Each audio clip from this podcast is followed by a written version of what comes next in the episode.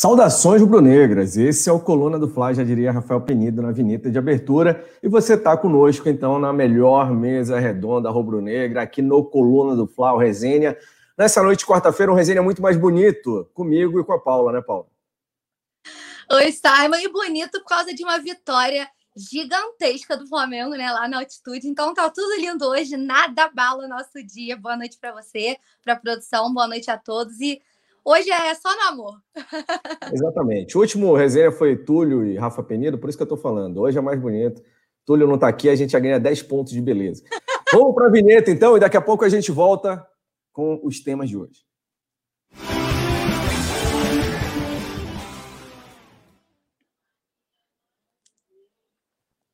Fala galera, estamos ao vivo então, neste Resenha ao Vivo. Lembrando que a galera pode participar usando a hashtag Resenha ao Vivo nas redes sociais, no Twitter, muita gente normalmente costuma usar, mas pode usar em todas, tá? Marca ali, ali em cima da Paula, peraí, desse lado ali, em cima da Paula tá lá, Resenha ao Vivo lá em cima. Aí você pode marcar na rede social e vir bater um papo com a gente, a gente vai ler sempre os comentários que estiveram mencionados no Twitter, pode fazer o que quiser. Beleza? Lembrando que, claro, o programa aqui é transmitido simultaneamente no YouTube e no Facebook. E todo mundo pode ajudar deixando o like. Chegou, ó, tá vendo o vídeo aí? Clicou no likezão e compartilhe para os seus amigos rubro-negros. Chama essa galera para cá. Vamos fazer igual o Yuri Reis falou agora aqui. Like, like, like, like, like. Yuri Reis, primo do Arrascaeta, cabelo loiro, ó. Vamos mandar um alô então pro pessoal que tá chegando. Lohana Pires chegou ó, do, do Clube dos Membros, é o Rodrigo Lima, José Alonso Varela pelo Facebook acompanhando a gente, Claudenor Ribeiro, Mário Malagoli falou: ó, com a Paula assim, é isso aí, ó, Tim Paula, que só perde para o Tim Simon, mas é muito forte também aqui no Resenha, né? Urubu Rei, Ângelo da Silva, Yuri Reis, já tinha falado também, mandando abraço, Alisson Silva, Claudenor Ribeiro, Matheus Catânio Zamparetti, uh, que mais? Ciara Salvani, um beijo para si, tá aqui desde o início com a gente hoje tá lá no, no sul, pegando frio. Rodrigo Gringo, também. Quem mais? Caldenô, Urubu Rei, Karine Borges. Ó, a Cá falou: salve Simon Paulinha maravilhosa. Olha só, Paula. Você Obrigada! Tá com um grande aí pelo Brasil, hein? Karine Borges, que é praticamente a minha tia. Toda hora tem praticamente. É só familiar aqui, né? Metade é família, metade é gente que gosta mesmo do programa. Ah, os outros vêm só por apoiar e dar força moral pra gente. A, a Karine é a esposa do meu tio do Júnior. Sebastião Oliveira também, Edson Souza, Gevanildo Lima, Josiane Ponte. Então, seja para dar apoio para a gente, ou porque você gosta mesmo desse papo, que é o melhor papo rubro-negro, é a melhor produção do Brasil, eu não tenho dúvida nenhuma disso, né? Estou coluna foi o maior veículo de notícia do Flamengo. Mas deixe seu like, é a melhor forma de você ajudar, tá? A Alzira já meteu aqui, Tim Paula tá on. Eu quero saber. Opa! Começando em grande estilo esse programa de momento. É, para quem não viu, a vergonha tá pronta. O cal de estilo, né, Paula? Curtiu? É, tava saindo do piseiro, foi para um funk. Aí o Túlio já transformou o funk num brega funk também, já ficou uma loucura. Aqui a gente mistura tudo, sabe? Não tem tempo ruim, não. Galera pede, a gente faz, né? Faz o quê? As vergonhas que a gente passa, fica aí marcado, tudo pelo entretenimento. Do Nordeste para o Sudeste do Brasil, né? Passamos pelo Maranhão com o Monkey Bell, depois fizemos outro lá do, acho que era do Pernambuco, do Piseiro, e agora Rio de Janeiro com funk, representando né, a nação do Rio de Janeiro com Apaga a Luz, Apaga Tudo. Uma hora tem que rolar uma música gauchesca aí, quando o Flamengo for jogar lá no, no Sul ou no Norte, né? Fazer um carimbó daqui a pouco. Agora, ah, gente, ficou legal. Acho que a gente pode pedir ah, uma, uma sugestão. Assim como o povo vive dando sugestão de música para eu cantar aqui, pode fazer uma enquetezinha qual é a próxima música que eles querem ver vocês dançando lá, ué. Legal, já falamos isso inclusive no grupo exclusivo do clube do Coluna do Fla, né, dos membros. Mas vocês podem fazer aqui no chat também, manda aí, ou lá nas redes sociais. A próxima música que esse trio maravilhoso tem que dançar na Libertadores, comentem aí bastante. Você viu quem Yuri... chegou? Como é que é? Você viu quem chegou agora no, no chat? Quem? O seu puxa-saco número um. Qual deles? Qual? Não vi, não vi, tá atrasado aqui para mim. Hein? O meu pai, o Tim Simon número Ah, um. seu Paulo Matos, Tim Simon. Seu Paulo, seja bem-vindo, você tem preferência, se você falar qualquer comentário aí, a gente vai ler em primeiro lugar, a equipe está orientada. E, inclusive, a produção já sabe. Seu Paulo espirrou, coloca na tela ali em destaque. Né, Paulo? É, a moral é outra. Ah, boa noite, Pauline e Simon. Já foi o comentário mais importante da noite aqui. Seu Paulo Mato. Bem Rodrigues, também de Cametá, no Pará. Manda um alô aqui, obrigado. Alessandro Ponte de Manaus, também acompanhando a gente. O, a Natanael falando de, até do terninho. É, agora o negócio está alto padrão aqui, Natanael. Ciara, Alzira, Alisson Silva, Índio Almeida, Alzira B também, membro do clube. Uh, ainda o Heraldo Batista de Ourilândia do Norte, no Pará, representando o nosso Pará aqui na, no chat, no bate-papo do Coluna do Fla. E a produção, que não gosta de papinho furado aqui, sempre dá cutucada, já meteu na tela logo a classificação da Libertadores para a gente parar de enrolar e começar a falar de Flamengo e LDU. Paula, Três jogos, três vitórias, por isso merece dancinha mesmo. Nunca o Flamengo tinha tido um início tão arrasador na história da Libertadores. Olha que 2019 o Flamengo deu show na Libertadores, né? A gente acompanhou, se emocionou, parece que foi ontem, mas nunca foi como agora. E agora? Incrível, né? Que até o poderoso time de 2019 não conseguiu vencer na altitude de Quito e a gente fez esse esse jus, né? Conseguiu uma vitória gigantesca, foi um resultado sensacional, assim. Não precisava matar a gente do coração na segunda etapa, né? Aquele teste para cardíaco, mas vitória gigante, né? Aproveitamento sensacional e a gente já com a mão na classificação, né? Que é o que importa. Faltando três jogos, a gente venceu um, tá nas oitavas de final, então arrasador esse começo do Flamengo. E apesar das críticas, a gente tem que reconhecer que as coisas estão dando certo, né? E é isso que importa no final das contas. O, os pouquinhos a gente vai ajustando aí, a gente vai fazer uma análise aí sobre o jogo de ontem. Mas, para resumir, tudo nosso, nada deles, como diria poeta Túlio, estamos voando alto nesse início de competição.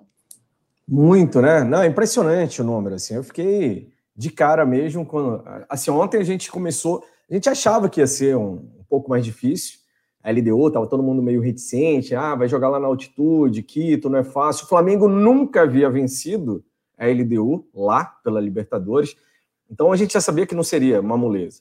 Aí, de repente, o Flamengo entra voando em campo e surpreende todo mundo, né? Aquele gol já dois, três minutos ali, o Everton Ribeiro deixando o Gabigol na cara. Pô, caramba, vai ser bom o jogo então pra gente. Aí o Bruno Henrique perde uma chance clara de assistência para o Gabigol na sequência, vai chegando com muita facilidade. E aí depois faz aquele golaço antológico lá, né? Aí parecia que a gente ia meter uns 4x0, né, Paula? No mínimo ali, uns 4x0. A, gente estava comentando é. Tivemos chances. Teve um lance com o Everton Ribeiro, né? Que deu um chutaço e passou raspando. Teve um do Gabigol também, que ele chegou na cara do gol, o goleiro abafou um pouquinho assim, ele perdeu a passada também. A gente teve chance até de abrir mais. É, mas o primeiro tempo foi absurdo, né? E eu ainda brinquei com o pessoal lá do, do grupo, né, Quando Só, falei, cara, nem parece que a gente tá jogando na altitude, né? O Sim. Flamengo, primeiro tempo, incansável, partiu para cima, não senti, e... né? Falei, parece que a gente tá jogando em casa. Ele... Parecia, tanto que a LDU tava desesperada, né, Paula?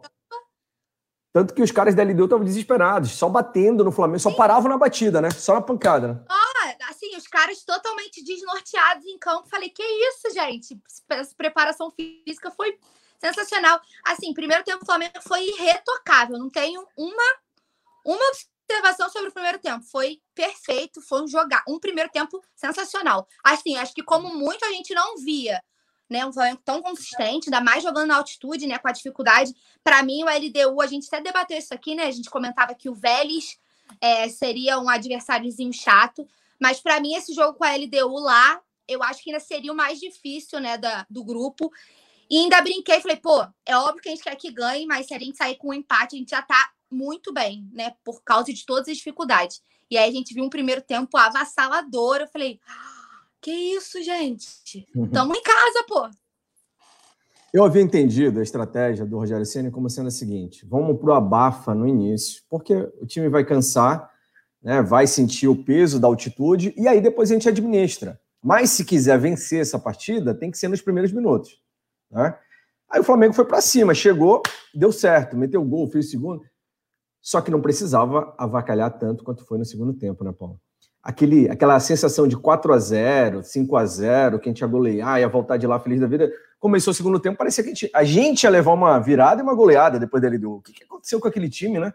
Uma loucura. As mudanças do Rogério foram pontuais, né? A entrada do Hugo Souza, porque o Diego, o Diego Alves sentiu, e depois o Hugo Moura também, porque o João, né, o, o João Gomes havia sentido. Mas não foi isso que desmantelou o time, né? Porque eles entraram para fazer a mesma função dos outros. Não era goleiro, nem ia mudar muita coisa. E só que o time parou. Né? O time se perdeu, parecia desnorteado. E aí ele deu, ganhou confiança e veio para cima, começou a abafar o Flamengo e acabou que se o Diego Alves estivesse no gol, eu acredito que a LDU talvez não tivesse empatado, mas o Hugo sentiu o peso ali muito grandemente também, né? Isso a gente tem que admitir, né? É, é por partes aí do, do, que você falou, até na, na análise que eu fiz né, em texto depois do jogo, eu comentei exatamente isso. O Flamengo parece que não voltou do intervalo, né? Toda aquela confiança, porque, como você falou, é óbvio que eles não aguentariam os 90 minutos, né? É muita diferença. Para mim, foi o menor dos problemas. Eu acho que foi mais a postura mesmo do Flamengo, que nitidamente pisou no freio, né? Não sei se achou. O Flamengo tem essas coisas que às vezes me irritam um pouco. Constrói, começa a construir o resultado, aí, tipo, ah, não, a gente tá de boa agora, vamos diminuir o ritmo. É óbvio que a gente estava jogando na altitude, mas não precisava vamos ter parado. Tá fácil demais, vamos criar um é, problema. cara, né, sofreu um apagão, começou a dar tudo errado. No entanto, que os dois gols dele foram em 5, sei lá, 5, 10 minutos, né? Os primeiros 15 minutos a gente sofreu, assim, absurdo. É, e sobre o Hugo, eu fiz até, já vou aproveitar fazer o jabá, ia fazer no final, mas vou fazer de uma vez. Eu fiz um vídeo lá pro Colando do Fla Play, que é nosso canal de conteúdos exclusivos para vocês, falando só da atuação do Hugo, né, desse momento que ele tá vivendo, dessa má fase aí. Então, acabando o Notícias, que vocês têm que acompanhar tudo, eu convido vocês a irem lá. Eu fiz uma análisezinha bem completa, desde que uma mini retrospectiva, Simon, de quando ele reapareceu e agradou a torcida e de quando começou essa má fase, do que, que eu acho, como eu avalio esse momento que ele está vivendo. Então tá tudo lá no coluna do Fla Play. Mas para resumir, eu acho que o Hugo tá muito inseguro. Precisa botar essa cabeça no lugar, sabe? Parece que tá muito desfocado. Não sei se isso tem relação com o que ele está vivendo extra-campo, até que ponto está interferindo né, no, no rendimento dele mas é nítido que ele não tá com a cabeça no lugar, né? Alguma coisa tá atrapalhando e aí precisa ter autocrítica de entender que eu não tô bem, eu preciso melhorar, né? Ele foi na bola que ele conquistou, né? Saiu de quarto para segundo goleiro, conquistou com muito jus a vaga, mas se continuar desse jeito, vai ser na bola que também vai perder essa vaga, né? A sorte dele é que o César tá lesionado, que também não era grande coisa, e o Gabriel Batista, que também deixa a desejar em diversas oportunidades. Se não, eu não sei não. Tá, a fasezinha não tá boa. E um apagão do segundo tempo inexplicável, né? Mas eu queria um destaque, um destaque positivo, antes da gente passar aí para avaliar. Por favor. Diego Ribas. Hum. Um cara com 36 anos, não, agora sério, com 36 anos, que se reinventou, né? Que tá jogando uma nova posição vem sendo destaque nos últimos jogos, aguentou os 96, né? Que foi, que a gente teve acho que 5 de acréscimo. 96 minutos em campo, jogando na altitude, raçudo, correndo atrás de todas as bolas. Assim, eu achei que o Diego não aguentaria, né? A gente sempre debate, vai chegar uma hora que a idade vai pesar, ele não vai aguentar jogar os 90, principalmente na, na altitude. Então, achei sensacional ele ter conseguido ficar o tempo todo. Assim, Diego tá sendo uma grata surpresa, né? E tá tá se reinventando muito e ter aguentado a altitude eu achei fantástico, de verdade, assim, é um cara que eu queria exaltar depois de ontem porque fez um grande jogo. É, idade não é tudo, né, Paula? Eu, por exemplo, corro mais do que o Igor aqui no Coluna do Flau, por exemplo.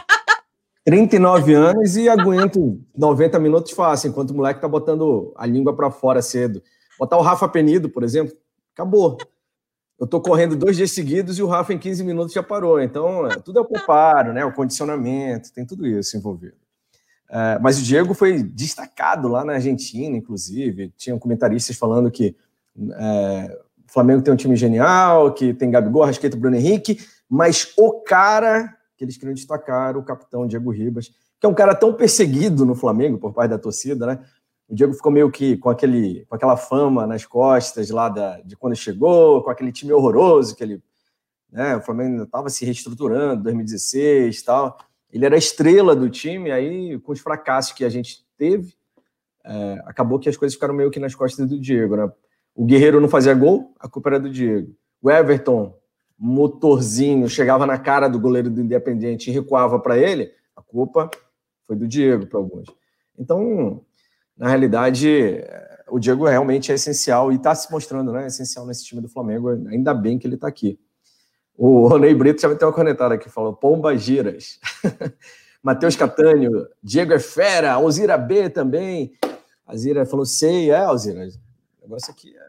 Preparo físico vai longe. Pedro Lucas da Silva, Mário Malagoli, uh, até o BH no segundo tempo não voltou mais para marcar. Mas é aquele negócio que a gente estava falando, né? O, o, time não ia aguentar muito tempo naquela altitude. Já viu o jogador do Flamengo passando mal em altitude, vomitando, o cara botando máscara de oxigênio e tal. Então ontem o time ainda segurou muito a onda mesmo assim, uh, apesar da altitude lá. A Alzira falou: o problema do Hugo é a night. E Falando em fofoca, hoje teve uma, rolou uma fofoca brava aí, né? No ego.coluna do Fla.com, né, Paula? Você que gosta Não, do. Editoria, falou ego, eu já tô presente de carteirinha, né? Tititi.coluna do Fla.com. Diga. Não só eu gosto do ego. Olha um comentário aqui do chat. Mário Malagoli. Isla foi muito alto. Será por conta da, da separação? Galera também tá por dentro do ego, né?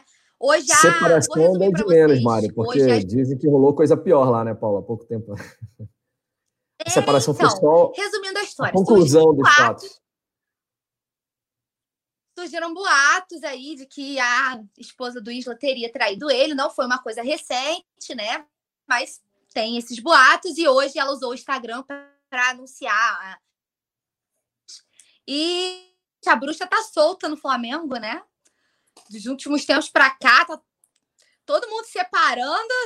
Time, a gente, acho que ainda a gente consegue escalar agora, Simon, os casados e os divorciados, time A e time B. Botar em campo aí para diferenciar que a bruxa tá solta, né? Aí hoje ele, ela foi a público, né, falar dessa separação e realmente o Isla jogou muito mal ontem, né? Ele vem numa fase, mas, cara, eu acho complicado, né? A gente, por mais que fale, tem que separar o pessoal do profissional. Chega uma hora que a cabeça a, a pessoa é humana, né? Chega uma hora que sente, não é robô que tá jogando. Então, eu acredito que tenha que tenha pesado sim, Mário. Eu acho que, que interviu. Porque para anunciar é porque as coisas já não estão boas há algum tempo, né? Pesado a cabeça, você falou? Oi? Pesado a cabeça dele, você falou? É, não, eu falei assim, eu acho que isso deve ter pesado nele, esse, essa, essa separação aí, porque ontem ele foi muito mal, gente. Pelo que dizem, deve pesar mesmo. é, aí é você que tá dizendo. Correr com peso extra na cabeça não é para qualquer um, não. Tem que ser bom de equilíbrio. É, é. acessórios aí diferentes. Eu falando aqui, a Paula assim, oi, que? Como? Hã? Eu custei entender o, o, a piada. Foi boa essa, foi boa essa. Que bom que você não conhece isso ainda, Paula. Mas fica tranquilo, uma hora vai chegar. Chega todo mundo, não, não sei, tem jeito. Né? Vai saber. Às vezes eu já passei por isso não tô sabendo, né? Até onde eu sei, não, graças a Deus. Diz que o Daniel Copper Schmidt falou: por mais que tente separar, o cara não mora em uma isla. Entendeu? Nossa, essa foi. Conseguiu ser Daniel, pior. Daniel Copestimate se entregou agora. Deve ter mais de 40 anos. Isso é piada de tiozão clássica. Nossa, assim, essa foi, foi puxada, essa foi puxada. É, Cristiana Santana, Alzira B, Mário Malagoli, José Rodrigues falou: já vou tascar meu like. Isso aí, ó. Você que está assistindo, faça como José Rodrigues, tasque seu like, clica no botão curtir e compartilhe com seus amigos aí. Todo mundo que está aqui participa em grupo de WhatsApp de Flamengo, né? Para se informar tal. Mande o link do programa quando você estiver lá. Vamos dar um gás aqui no Resenha. A gente está precisando. O, o Resenha hoje, a gente teve umas mudanças, ficou um tempo fora e acabou se tornando o programa daqui do canal com menor visualização atualmente. A gente está trabalhando para fortalecer. A gente sabe que o YouTube é meio chato de, é, depois que você não tem uma regularidade, em alguns momentos, de recomendar de novo tal. Então a gente está fazendo um trabalho, tentando fazer um trabalho forte para restabelecer e você pode ajudar isso, né? Dando like Toda vez que você dá like, o YouTube entende, poxa, esse programa é legal, a gente vai recomendar para mais gente. E quando você compartilha, o cara já clica no link, cai direto. Não é, não é coerente a gente ter um milhão de views num jogo aqui depois não ter uma boa parte dessa assistência no resenha. A gente está trabalhando bem forte para vocês saberem, né, para que a gente comece a aumentar esses números aqui também. Cláudio Cruz chegou aí, Daniel Campestimento falou: tenho 38, mais duas filhas e quatro sobrinhos. As piadas sem graça estão em dia. Te entendo, Daniel Campestimento. Muito bem. Matheus Amparetti, Rodinei Brito, Rogério Ceni, o Rony Brito, vai dar liga no Fla? E agora? Ontem o Túlio estava falando que não é mais Rogeg, é Rogênio. É isso mesmo, Paulo? É, o Túlio, ele, ele fica em cima do muro, né? O é Flamengo... É bipolar, né? Flamengo Rogério perde, é Rogeg. É, Ganha é Rogênio. É, ele fica em cima do muro. Ele não fala se ele gosta, se ele não gosta, se ele apoia ou não. Ele vai. Ele dança conforme a música, né? Ele é esperto. E aí? E o Rogério? Como é que você vê o Rogério hoje? Cara, eu vejo que tá em evolução. Eu acho que isso é nítido. Mas ainda vejo ele como um cara que tem dificuldade para abrir mão de algumas convicções que podem custar caro para a gente em alguns momentos. É, ontem eu acho que ele fez o certo de ter mantido o Arão na zaga e colocado o João Gomes no meio. Acho que era a solução óbvia. Eu vi muita gente falando: não, ele tinha que voltar com o Arão para volância e botar Gustavo Henrique e Bruno Viana na zaga. Mas Dizem que o time que tá ganhando não se mexe, né, Simon? E se ele fizesse isso, ele acabaria alterando ali o esquema do Flamengo. Então, num jogo de segurança, na minha opinião, ele fez a escolha certa de, de entrar com, com o João Gomes, que era né, o mais óbvio dali. Mas eu acho que algumas convicções do Sene de tipo, o Arão virou zagueiro e virou zagueiro não sai dali, é uma coisa que me preocupa um pouco. Né? A gente até debateu isso né, no último resenha que a gente fez juntos, que o Arão não é zagueiro né, que é uma solução paliativa, e isso não pode ficar sendo definitivo, porque vai ter hora que falta é, experiência de, de, de, posição mesmo, né? Falta jogo de corpo para algumas, algumas situações, e eu acho que isso faz diferença. É, então, eu creio que ele precisa melhorar nisso, sabe? É, não ficar com essa ideia fixa de algumas convicções que ele tem e abrir os olhares, né, os novos horizontes, tipo a gente vinha falando do Everton Ribeiro. Ontem, né, deu um despertar das luzes, eu espero que seja a retomada do bom futebol, mas não apaga, né? Um bom jogo não apaga os oito meses de má fase, né? Então, acho que é uma coisa que o Rogério precisa ainda evoluir em relação a isso, de não ficar pegado a, a tudo que ele pensa e ter que abrir né, os horizontes, olhar para o elenco Bora ver o que a galera tá falando aqui no chat. Alzira B falou Rogeg mesmo. Uh, o Mário Malagoli disse que só achou que ele demorou um pouco para fazer a mudança. Quando estava 2 a 1 um, né? Ele já estava ameaçando, tinha que mudar o time. Eu concordo. Eu acho que ali já deveria ter feito alteração. Olha quem tá aí, seu Fabrício Kika. O Simon tá fazendo o um programa no quarto da avó dele. É, a nossa avó, Fabrício Kika, aquela. Uh, Matheus Júnior. Uh, Beto Limas também, boa noite, Simon. Boa noite, Urubu Rei. O que mais? Sobre o jogo de ontem, vamos lá. O Alisson Silva, também mencionando aqui. O que eu queria falar sobre o Rogério, né? A participação do Rogério no jogo de ontem. Você quer comentar isso? Manda aí no chat que eu vou ler. Assim, o Rogério chegou causando muitas dúvidas na gente, principalmente por essa teimosia em algumas. Tipo, já com muita convicção em algumas coisas que pareciam muito absurdas, tipo Arão na zaga, essas coisas. O até que não foi na, na, hora que ele chegou, mas o Gustavo Henrique, por exemplo, ele chegou e tentou ressuscitar o Gustavo Henrique de qualquer jeito, manteve o Gustavo Henrique, o Gustavo Henrique falhava todo o jogo e tal, e gerou uma desconfiança enorme. Eu acho que boa parte da aversão que o, o Rogério Ceni tem por parte da torcida hoje é por causa dessas insistências em algo que contrariavam a lógica para a maior parte da torcida. A maior parte odiando o Gustavo Henrique. Ele vai lá, soca o Gustavo Henrique. Boa parte não aturava o René. O cara meteu o René até na lateral direita, não foi? No início ali, improvisou tal. Aí veio essa do Arão, funcionou no final de 2019, mas aí todo mundo acho que criou uma expectativa, pô, vai ter pré-temporada, ele vai mexer no time e vai botar um zagueiro de ofício, ainda mais chegando o Bruno Viana ali, né, reforçando a zaga. Ele manteve o Arão. O Arão, ontem, participou nos dois gols da LDU, estava na marcação e falhou. Né? Ah, não foi só o Arão, não foi, mas ele participou também, ele não é, da, não é a dele ali, né? não tem cacuete de zagueiro. Então ele também falhou. É, é claro que eu, eu acho que a gente precisa ter, assim, por um lado, a modéstia de reconhecer que nem sempre é o que a gente pensa é o melhor, né, Paula? Por exemplo, você gosta do Arão na zaga? Não, não gosto. É, o Arão, por, por, mim, com o Thiago Maia bem, quando estiver recuperado, nem é para ser titular, é para ser reserva do Thiago Maia. Mas aí ele vai lá e bota o Arão na zaga, como no final do campeonato passado, né, 2020. Aí o Arão jogou bem, quebrou o galho, deu conta do recado. Tá certo ou tá errado? Bom, tá, tá certo então, né? Não era, era o que você faria, não. Mas ele fez, deu certo? Deu, então tem que dar o mérito pro cara, né? Funcionou. Eu acho que é isso que acho que a gente tem que saber separar. Eu vejo o torcedor, às vezes, metendo pau, mas, tipo, porque não, o Rogério não tá fazendo aquilo que ele quer. Mas aquilo que ele tá fazendo tá dando certo, porque ele foi contratado para dar certo. Ele não foi contratado para fazer a minha vontade, nem a vontade da Paula, nem a vontade do Kika, que tá aqui, da Ciara, do Matheus. Ele tem que fazer a vontade, ele tem que fazer o, o resultado. Ele é pago para mostrar o resultado. Qual é o resultado do Rogério Senna que tem que ser mostrado? um futebol compatível com o time do Flamengo, ou seja, um futebol de altíssimo nível e bons resultados. Também não, não ajudaria muito jogar lindamente e perder ou empatar todo o jogo. Tem que dar resultado.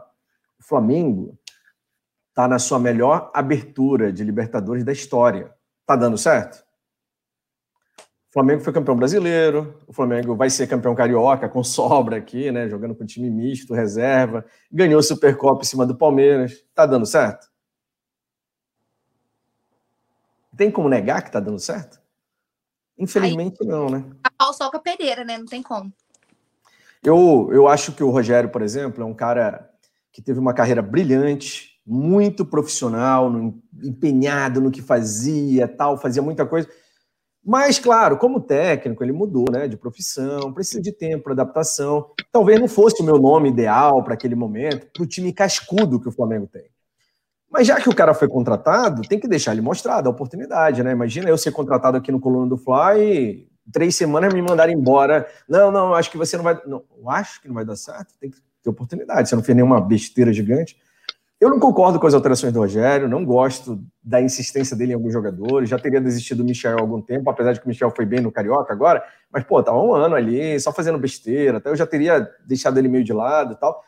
É, mas está dando certo? A gente tem que dar o braço a torcer, está dando certo. E aproveitar o momento, porque o Flamengo, ultimamente, só está dando alegria para o torcedor. A gente, às vezes, entra numa neura de ficar só ah, reclamando de tudo, reclamando de tudo, e aí perde a oportunidade de curtir os bons momentos da vida.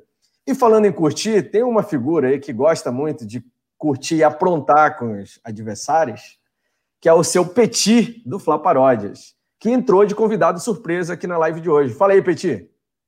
Irmão, boa noite. É um prazer estar aqui. Valeu, Paulinha, brilhantando, muito gata, porque você é muito feio, Simon. Então você coloca uma gata aí para dar uma melhorada aí no, no ambiente. E, pô, Olha, muito obrigado por estar aqui novamente. Isso, Eu adoro coluna do Flá. Desculpa, desculpa te decepcionar, mas não é o que eu ouço no dia a dia aqui. Tá? e aí? Grande Petit, tá com saudade, hein? Pô, cara, saudade estou eu de vocês. O programa é muito bom. Galera, vou te falar para vocês que estão aí ao vivo. Eu não sou convidado, não. Eu que fico perturbando no WhatsApp. Ó, quero falar, quero falar, porque é tão bom. É tão bom, cara, os comentários. E, e falar do Flamengo é maravilhoso. Eu, pô, me amarro, cara. Por meu, falando Mas... do Flamengo a madrugada toda. Mas é que teu convite é, é, por tempo indeterminado. Já foi feito lá atrás, já veio, já participou de um monte de coisa.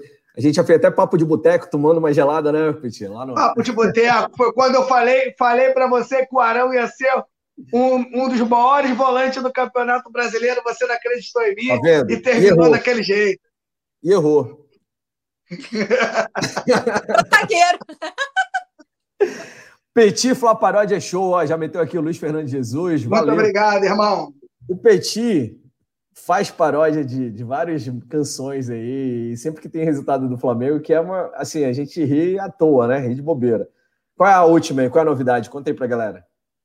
Ah, já tem uns negócios, tem um negócio aí na agulha, né? Fiz aquela do Vasco, a última que eu fiz do Vasco, lá do, da música do Pique Novo. Tem a. Vai ter que dar uma palhinha aqui, né? Entrou ao vivo. Te falar, eles passam mal comigo. Eles passam mal comigo, cara. É, pode, pode falar. Sempre no final dos programas aqui, a Paula gosta de cantar. Então hoje a gente vai fazer o inverso. Já que você está aqui, você vai cantar e a Paula vai dançar.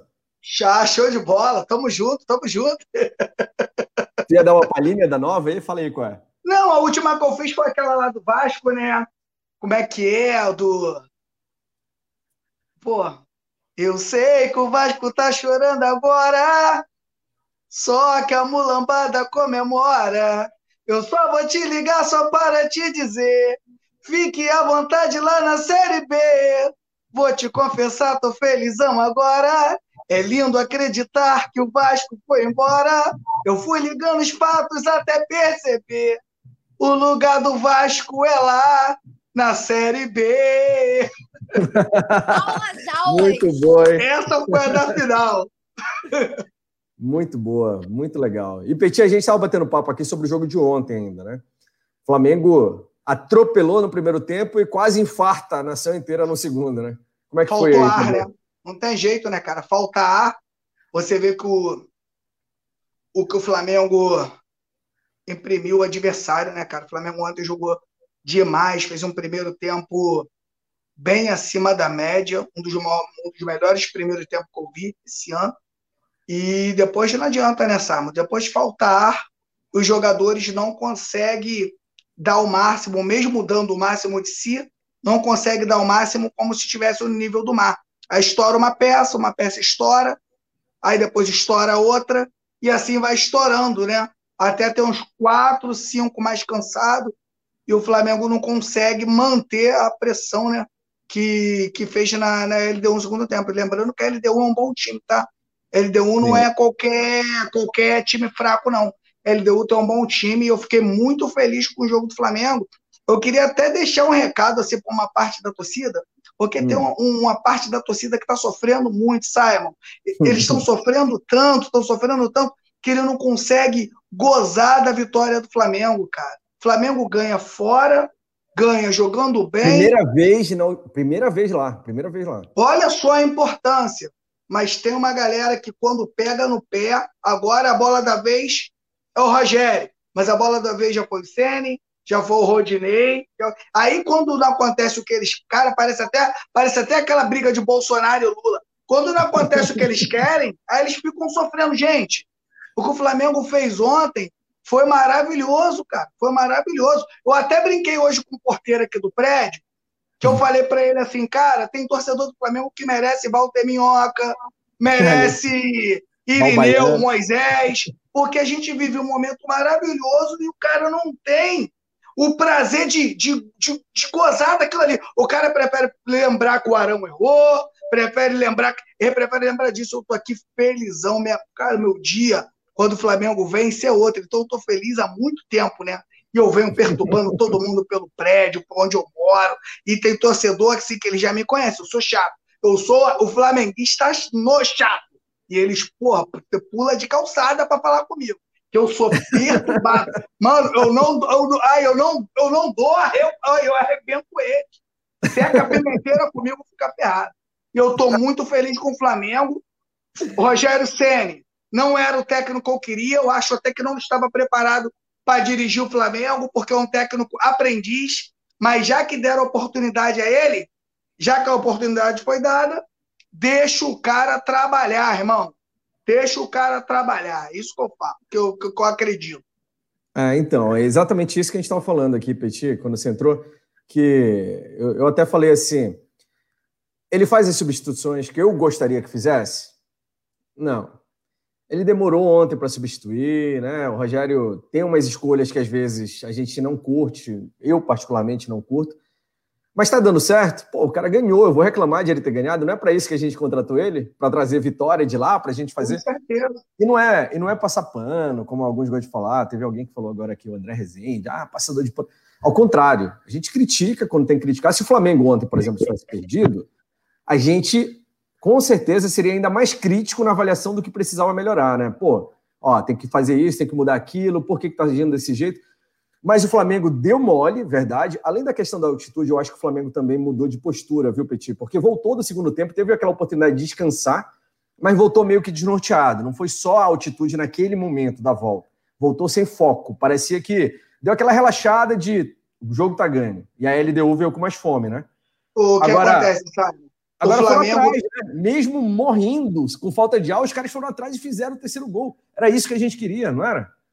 Com certeza, foi muito bom. O Flamengo teve que correr atrás do LDU. Se, a LDU mudou de postura. Quando a LDU, a LDU entrou com três zagueiros, depois ela mudou um sistema que foi inventado por, pelo, pelo técnico deles. Aí o técnico deles conseguiu acertar, a LDU voltou a ser um time normal. O, o, o, um time que dá trabalho a todo mundo que vai lá. São Paulo perdeu lá, River perdeu lá, muita gente perde lá. E o Flamengo teve que correr atrás deles. Quando o Flamengo teve que correr atrás dele, que jogou sem a bola, foi aí que o Flamengo cansou. Aí cansa mesmo. Você é. correr numa, numa altitude e correr atrás do adversário é muito doloroso. Muito doloroso. Primeiro tempo, no primeiro tempo, o Flamengo brincou com eles porque ficou com a bola. Ficou com a bola, o Flamengo com a bola no pé, o Flamengo tira uma. Sim. O André Rezende falou: ah, a folha salarial do time que tinha Walter Minhoca era o salário do Gabigol. Beleza, mas aí o que, que a gente quer como torcedor do Flamengo? Estava falando ainda agora com a Paula aqui. Qual é a ideia? A gente quer um time que jogue bonito e que vença. Não foi isso que o Flamengo fez ontem? O primeiro tempo do Flamengo, até o Everton Ribeiro, que estava morto, ressuscitou ontem, né? Fez um primeiro Jogou tempo espetacular. Se repetir daqui para frente o que ele fez ontem, vai voar de novo, né? Aquilo que a gente sabe que o Everton Ribeiro tem capacidade para fazer. Então o Flamengo voou ontem, no primeiro tempo. O segundo tem essa questão da altitude. E claro, se eu sou o treinador, ia bater um papo com a galera, falei, pessoal, vocês entraram já achando que o resultado estava garantido, né? Eu acho que o Flamengo adotou a estratégia certa, que era matar o jogo já no início, tentar matar no início, porque saberia que ia morrer depois de cansaço, para só administrar, mas administrou da forma errada, deixou ele de ouvir para cima. Agora a produção colocou os números na tela. O Flamengo terminou ontem com 60, o primeiro tempo com 60% de posse de bola. A LDU tinha 40 só. E se a gente for ver, terminou o oposto o jogo. A LDU conseguiu no segundo tempo reverter isso e passar adiante ainda. Então terminou com mais posse de bola, chutes, ó, 17 contra 10 do Flamengo. Os caras vieram para cima mesmo com sangue no olho no segundo tempo. Só que eles estão acostumados a jogar lá, né? Eles sabem jogar no ele, o, o corpo deles é adaptado àquele tipo de ar rarefeito lá. Então, claro, isso faz diferença tal. E o Flamengo me lembra, assim, é, esse Flamengo de hoje me lembra de 2019 já. A gente não fez só jogo maravilhoso em 2019, mas a gente conseguiu muito resultado bom em 2019 pela, é, pela intensidade com que o time jogava e que jogou ontem, no primeiro tempo. Ontem, no primeiro tempo, até o Isla, como diria a Paula, com a cabeça pesada, não entregou no Fernando, né?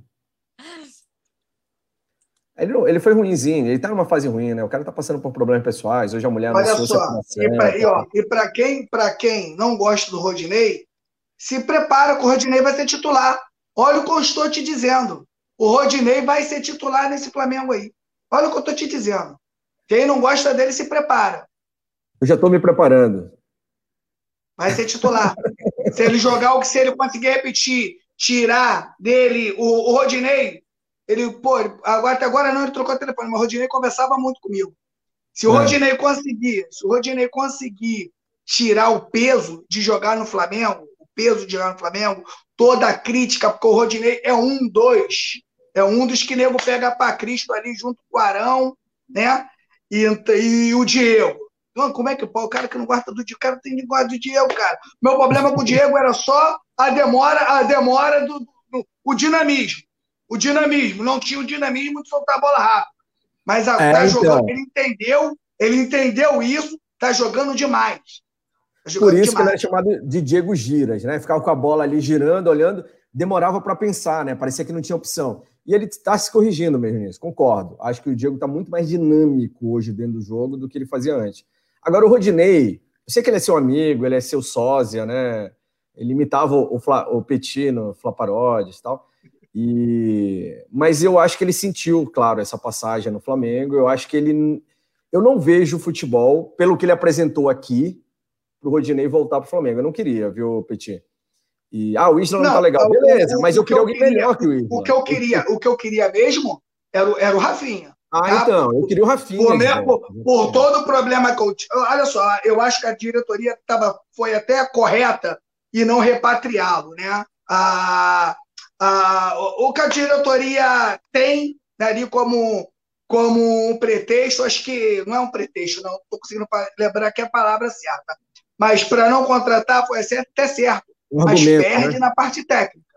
Perde na parte técnica é. demais. Demais, demais, demais, demais, é, demais. Todo mundo entendeu, né, cara? Porque o Rafinha largou o time no momento meio de crise, Jorge Jesus saindo, foi lá ganhar os seus milhões, aí voltou na hora que quis.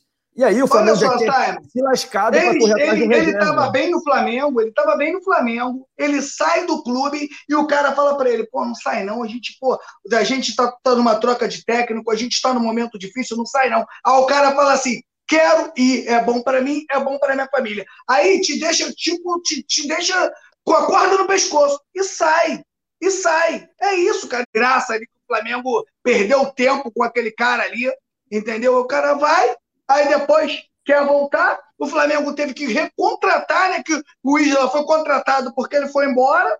Então eu, eu entendo ali a, a diretoria, né? A diretoria está certa. Agora, se você for ver pela parte técnica, perde demais. Perde então, muito, muito. Ficou muito claro que o papel do Rafinha não foi legal, porque a torcida apoiou a decisão da diretoria, que normalmente não é o que acontece, né? Ah, normal é a gente descer a lenha na diretoria é, e apoiar o jogador. Mas o Rafinha foi traíra, realmente. Né? Fez o que era bom para ele, né? Então, se o Flamengo não tivesse contratado o Isla e o Isla tem um salário alto, aí sim eu acho que o Flamengo se esforçaria mais para trazer o Rafinha de volta. Mas já estava contratado outro cara, pagando caro, um cara de seleção chilena vai ter dois caras assim de seleção. Vai fazer o quê? Vai enfiar o Isla onde? É, vai enfiar o Isla onde? Agora. Não tem jeito. tem jeito. Agora, que seria melhor o Rafinha, eu não tenho a menor dúvida. Sobre o Rodinei, vamos aproveitar então essa deixa aqui, Petit. É, eu vi o pessoal se manifestando aqui no chat, meio dividido, hein?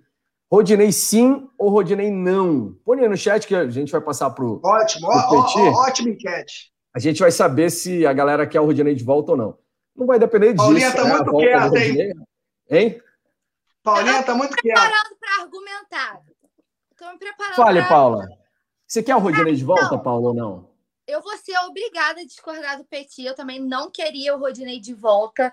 Mas eu reconheço que ele fez um campeonato bom pelo Inter, né? Ele deu uma evoluída perto do futebol que ele apresentava aqui, né? Foi um dos jogadores de destaque do Inter no campeonato. A gente também não pode é, fechar os olhos né, para essa evolução que ele teve. Acho que ele evoluiu bem. Mas eu ainda acho o Isla, que obviamente não está em boa fase, melhor que o Rodinei tecnicamente. Então, assim, eu ainda prefiro que a gente tente recuperar o Isla do que a gente já venha com o Rodinei titular. Isso não significa que o Rodinei não possa ganhar a posição. É, futebol é momento, né? É o que a gente sempre fala. Mas tecnicamente eu acho o Isla melhor. Inclusive, logo assim que ele chegou, né? A gente ainda muito ressentido com a forma como o Rafinha saiu, né? Já que a gente estava falando sobre isso. A galera muito ressentida. E o Isla, quando chegou, ele chegou muito bem. Né? Ele chegou voando assim os primeiros jogos. Eu lembro que a gente brincava: quem precisa de Rafinha se a gente tem Isla? Ele, ele tinha acabado de casar naquela ali, Paula, lembra? Cara, então, será, né? É, porque ele tava dando de mel, parece. Ô, Paula, eu acho que estava no melhor momento do casamento. Vamos perguntar para o nosso departamento de coluna social do Coluna do Fla para ver se ele era isso. É, então, eu sou. É, é, pro, pro Petit ficar por dentro, né? A gente faz parte, eu sou uma das, das é, responsáveis, né, pelo Coluna do Fla Ego. Editora de fofoca do Coluna do Fla. responsável pelo coluna do Flamengo, então acho que ele vivia um excelente momento, né? O Túlio brincava nas transmissões, o Isla não cruza, o Isla faz amor. Quantas vezes? Ele pode ser muito sentimental, né? De repente ele estava apaixonado, voando, e agora. Vivendo aquele. aquela quebra. Mas assim, ele chegou muito bem, né? Mostrou toda a qualidade logo que chegou. E aí veio nessa má fase, mas vale lembrar que também o lado direito do Flamengo vinha numa má fase, né? O Everton Ribeiro também jogando nada tudo isso interfere. Né? Acho que os dois numa má fase que ficou uma avenida ali pelo lado direito, né? Então, um não dava suporte para o outro, acho que é um conjunto. Tecnicamente, acho o Isla melhor que o Rodinei. Não queria o Rodinei de volta, mas assumo que ele fez um bom campeonato. E se vier jogando o futebol que ele jogou no Inter, ele tem a somar. A gente tem que lembrar que a gente tem um calendário louco pela frente, né? Que o Isla é um cara de seleção, a chance dele ser convocado é muito grande e que só no Brasileirão, acho que às vezes a gente esquece né, disso. Só no Brasileirão as seleções vão desfalcar o Flamengo em 19 partidas, metade do campeonato. Então, Posso Isla, jogar uma polêmica, então? O Isla sendo convocado, o Rodinei abre espaço. Ele jogando o futebol que ele jogou no, no Internacional, ele tem espaço, que a gente vai precisar, né? Não vai ter como. Dá para comparar jogar no Inter a jogar no Flamengo? Lá, Thiago Galhardo é ídolo. Aqui não pisaria no banco de reservas. Não, não dá para comparar. Quer falar, Petit? Quero. O tamanho do Flamengo com o tamanho do. Isso aqui eu não estou discutindo é, títulos. Estou discutindo o tamanho das dimensões. Você jogar no Flamengo é totalmente diferente de você jogar em qualquer clube no Brasil. O único clube que tem uma pressão parecida é a do Corinthians, porque o Corinthians eles vão para a rua. Eles vão para a rua, eles vão te perturbar, eles vão, eles vão maltratar a tua família, tu não vai conseguir jantar. Uhum. No, é, é, é esse nível aí. É esse nível aí. Entendeu? Então, onde, além dele ter ido jogar no Inter, ele jogou sem torcida. Que é, pô, ajuda uhum. pra caramba, né, irmão? Qual a pressão que você tem jogando sem não ajuda o Pereira, mas ajuda alguns, né? Ajuda, ajuda, ajuda. É, então, acho que, que isso também foi bom pro Rodinei, entendeu? E eu acho que o Rodinei volta pro Flamengo, Paula, em um outro nível. Em um outro nível. Eu Mais acho que foi muito. Talvez? Você vê o Hugo, você vê a volta do Hugo Moura? Como o Hugo Moura voltou mais maduro, Rodinei. Olha só, tem, um, tem um jogo que eu não me esqueço. Rodinei, ele conseguiu tomar esporro do time inteiro do Flamengo. Ele toma de Jesus, ele todo mundo. Por quê? Ele, ele dá tudo, ele não consegue dosar, ele não dosa. Então, quando tá faltando ali 10 minutos do segundo tempo para acabar, 8, ele tá morto. Então, qualquer um consegue fazer jogada em cima dele porque ele não dosa. Era isso que o Jorge Jesus reclamava dele. Entendeu? Às vezes ele fazia. Teve um Fla-Flu que ele acabou com o jogo, porque ele foi o melhor do, do, do, em campo. E ele não, não, não, tem, não tinha isso. Agora, de repente, Paula, ele na sombra do Isla, sem a preocupação de ser titular, de repente a gente vai ganhar um grande jogador para reserva. De repente ele vai ser muito bom. O vai sentido, né? E pode fazer bem ao Isla ter uma sombra, né? Muito bem, muito bom. Eu lembro que o lado direito do Flamengo ele funcionava muito. Rafinha, Everton Ribeiro e o próprio Gabigol. Eles faziam uma triangulação ali pelo lado de. Mano, que era impossível. E o Rafinha, pô, cara, isso é o que me mata no Isla. O Rafinha, ele não cruza à toa. Se ele vê que ele não tem a possibilidade de cruzamento, ele toca para trás, ele segura, ele, ele, ele perturba quem está pelo lado direito dele. Dá para cá, ele dá para lá, ele segura de novo, e a torcida está ali. Vai para cima dele, remengou. E ele não se equipara na bola. Isso para o adversário, meu, isso é um terror para o adversário. E aí eu acho, sinceramente, que o futebol do Everton Ribeiro caiu por causa dessa triangulação que quebrou. Ele, Gabigol e Rafinha. Porque ficou sobrecarregado. Porque o Isla, infelizmente, não consegue fazer nada. Não consegue fazer nada. Cruza de qualquer forma. Aí a gente volta no que eu falei, né? E, tipo assim, o Kika até comentou exatamente o que eu falei. O Everton Ribeiro jogando nada, né? Jogando pela direita, não tá indo bem. E o Isla, por consequência, não consegue bem, porque não tem um meia que ajude. Então, os dois em uma fase, nenhum ajuda o outro, né? Quando verdade, um... verdade, verdade. Quem ajuda o adversário. Agora, a gente está com o lado direito todo exposto, porque a gente tem os dois titulares pelo aquele lado que estão em má fase. Então, isso interfere. O Isla, quando o Everton Ribeiro estava jogando bem, também estava voando. Então, acho que a gente não pode esquecer que ele chegou muito bem. Sabe? Má fase todo mundo tem. Por isso que eu tô falando. É bom, o Rodinei vem, não digo com status para ser titular, porque eu acho o Isla melhor tecnicamente. É fase, né? Espero que agora. Ontem o Everton Ribeiro deu um flash né, de retomada. Espero que reencontre o bom futebol e contribua pro, pro Isla também melhorar, né? Isso que, que foi o que você falou, essa perda do Rafinha, mas o Everton caiu muito, então não tem quem se ajude ali né? A gente ficou meio a ver navios daquele lado. Então isso também interfere na, na, na atuação do Isla, né? Um, um, Ô, Paula, um atrapalha o outro. Ô, Paula, eu te pergunto uma coisa aqui para vocês. Será que com o número de jogos que o Flamengo joga muitos jogos um por cima do outro, será que isso não atrapalhou o Isla? Será que não é muito jogo por jogo, não é muitos jogos por um Mas jogador da idade dele? Mas só o Isla, Petit. É que ele não é velho, né? O Gil é novo, tem 31 anos, se não me engano. 30 anos. Para lateral, lateral corre pra caramba, irmão. Ah, mas o Rafinha tem 35, 36. Mas o Felipe Luiz tem 35 e tá no auge. Ah. o Isla mas tem o Felipe Luiz não vai no fundo. O Felipe Luiz ataca por dentro. É, é. Ele, ele se desgasta muito menos de quem ataca por fora. Eu acredito mais nessa questão pessoal, sabia? Porque isso influencia é. o ser humano, né? Muito. O cara muito. é ser humano, imagina. O cara, você sabe que levou uma. É, um eu li mais ou menos, tô, tô meio por fora, mas eu li mais ou menos. Será que, caraca, mano, nego, nego não perdoa. Aí, tu vai, vai ficar tranquilo? Ah, não, eu vou trabalhar tranquilo, vou continuar jogando igual. Continua. Não tem como. Pô, tu quer tá chegar chorando, em casa mais cedo, quer pegar alguma coisa, o telefone tu liga, tu liga, te, tu liga para o telefone, o telefone da fora de área é a morte. tá no jogo tirando o celular do bolso para testar se tem alguém em casa, né? Então é, é, complicado, isso mexe com o cara. Tanto que hoje a esposa dele anunciou separação, anunciou já publicamente, separou. Já Quando é. separa, não é da noite pro dia, sinal de que o negócio do Angu tava, né, tava ruim já há algum tempo. A gente perguntou ainda agora se a galera queria a volta do Rodinei ou não, né? Vamos falar, vamos dar uma lida aqui no chat, é, a participação do pessoal. Pessoal, não esqueça de deixar seu like. Vamos bater essa, todas as metas hoje aqui no Resenha. Deixe seu like no programa enquanto eu leio os comentários aqui e inscreva-se no canal também. Quando você faz isso, você ajuda a gente a, a levar o programa para mais pessoas, tá? É a sua forma de contribuir. Cláudio Cruz falou Rodinei sim. E Rodinei titular ainda meteu aqui, olha só. O Aurora Isolina, volta a Rodinei. Uh, ainda, Vladimir de Castro, volta a Rodinei. Luiz Santana, Mateuzinho é melhor que o Isla. O Matheus Catânio, só se for para a reserva da reserva. o Rodinei, né? Perguntando.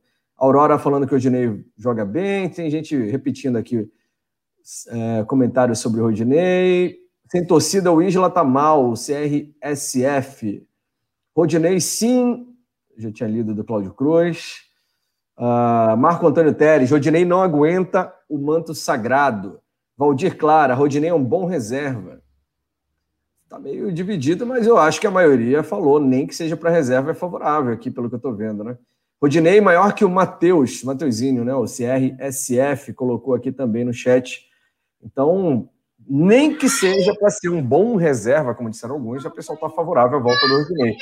Você sabe que eu até me pronunciei esses dias no Twitter falando isso, que eu não, não queria a volta do Rodinei. Eu preferia que o Flamengo negociasse ele em definitivo e a gente apostasse em alguém melhor. Eu, eu, não, eu não, não concordo muito com isso de ficar remoendo amores do passado, sabe? Parece o cara que foi largado pela ex, aí fica, ah, será que ela vai voltar um dia? Ela era tão boa, aí esquece que a mulher dava maior piti todo dia, enchia o saco, era ciumento. Não, ela era tão boa, me fazia tão bem, né? Não tem isso. No relacionamento normalmente acontece isso. Todo mundo que morre fica bom, vira santo. Ah, ele era bom. Então eu não gosto desse negócio. Eu vejo gente aqui, às vezes, no chat pedindo volta Alan Patrick. Guerreiro rescindindo com o Internacional, o cara é horroroso, custava um milhão. O Guerreiro é horroroso, cara, o Guerreiro é horroroso. E aí o um monte de é gente no Twitter, volta Guerreiro, e falei, meu Deus, esse cara não conhece. Nós temos os dois melhores atacantes do Brasil. Se bobear, nós temos os três melhores, porque o Rodrigo Muniz ainda é melhor que o Guerreiro. E aí a gente pediu... Sabe, parece que todo mundo quer ver a grama do vizinho mais verde sempre. Não é, isso não é realidade. O Guerreiro é horroroso horroroso, enganador. Vive daquele gol contra o Chelsea de 2012, ainda pelo Corinthians. Vive daquilo. Nunca decidiu nada além daquilo. É o Adriano Gabiru dos anos 2010 aí. É, tá milionário Verdade. por causa disso. Então, por isso que eu tinha medo, sabe? Mas ouvindo os argumentos do Petit, eu confesso que eu fiquei até meio. Animado. Assim, meio balançado de ceder para fazer essa experiência. Porque na realidade não tem muita escolha, né? O cara pertence ao Flamengo. Vai ter que voltar. Está vencendo o contrato de empréstimo. Vai que realmente amadurece, né? Vai que realmente ele. Tem jogador que sente mesmo o peso da camisa, né? Peixinho não tem jeito. Léo Pereira tá aí, ó. Gustavo Henrique, tudo amarelou. Nossa. Botou o manto, sentiu o peso. Né? Nossa! Nossa! Jogavam bem fora, mas chegou aqui. Olha assim, assustado. O Vitinho agora que tá chegando no Flamengo, né? Depois de três anos. Todo jogo o Vitinho entrava com o olhão regalado, parecia que tava com medo da torcida, assim. Né? Tá se, agora está se adaptando, se habituando tal. Então, não é para qualquer um. Jogar no Flamengo não é para qualquer um. Isso tem que estar tá claro para todo mundo. Né? O cara tem que ter personalidade. Tipo o Bruno Henrique, chegou, parecia que já jogava 10 anos no Flamengo. E sabe outro que tem muita personalidade, que parece que já foi criado no Flamengo? Esse é óbvio, né? Gabigol. sobre ele que a gente vai falar agora. Maior, vai ser um dos maiores ídolos da história do Flamengo. Tem já é o que eu falo. Uma coisa é você gostar mais de um e gostar mais de outro. Eu, ah, meu Gabigol. Não conheço o Gabigol pessoalmente, é um dos poucos jogadores que eu não tive, nunca tive contato nenhum, mas ele é o ídolo de uma geração que tem 40 anos. Creio eu agora que o Flamengo não é mais aquele. Olha só, o Zico, ele está batendo o recorde do Zico agora. Quanto tempo o Zico parou de jogar? Olha só, gente. Já deveria ter um outro artilheiro que já tivesse passado essa meta dessa marca. Mas como o Flamengo agora está em outro patamar, vai ter outros artilheiros, o Flamengo vai ganhar outras Libertadores e a gente não vai ficar tanto tempo órfão de um ídolo. Quem fala, o Washington Rodrigues fala uma coisa que é realidade. O Flamengo ele não sobrevive sem um ídolo.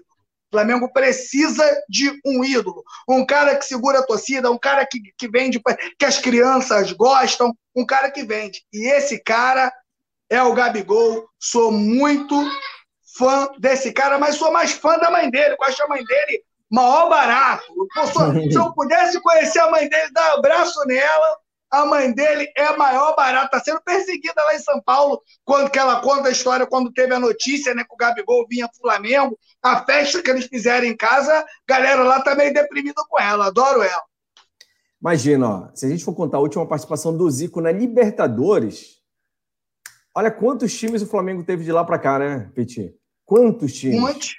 É isso que eu falo. Gabigol Sim. não tinha nem nascido ainda, né? O Gabigol não tinha nem nascido. Sabe quantos anos tem o Gabigol? 24 anos. O Gabigol é quase da idade Gabigol do PP. é criança, Ele é quase da idade do PP, que foi embora esses dias como cria, né? Foi liberado e tal, que era horrível. Então o Gabigol tá no início da carreira ainda, né? Por mais que a gente ouça falar dele há bastante tempo e tal, o cara vai jogar mais 15 anos se quiser. Imagina o que esse cara vai chegar, aonde ele vai chegar. A produção botou na tela aqui alguns números. A, a melhor produção de YouTube do Brasil, né, Paula? Tá Hoje, em outro patamar, o Coluna tá em outro patamar, hein? Tá igual, ó, tá melhor do que muito programa de TV aberta. Tá lindo aqui, aparece as coisas, eu consigo ler aqui. Olha que coisa bonita. Eu, eu vou te falar um negócio, hein? É um privilégio participar, hein? Tá lindo. Opa. Obrigado, Peti. A produção muito competente. Hoje, mais ainda, né? Que é o Leandro, não é o Anderson, né, Paula? Ah, a gente fica fazendo uma rixa interna aqui. Números do Gabigol.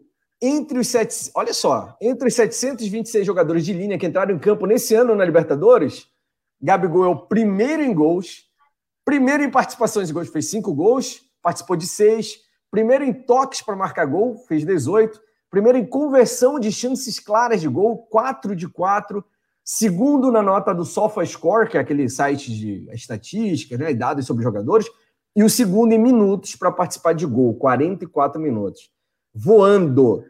Mas ontem, com, gol, com, os dois gols que fez ontem, chegou somente na marca do Zico, o maior ídolo da história do Flamengo. Só isso. 16 gols em Libertadores. E o Bruno Henrique, esse time é tão fantástico que o Bruno Henrique já é o terceiro.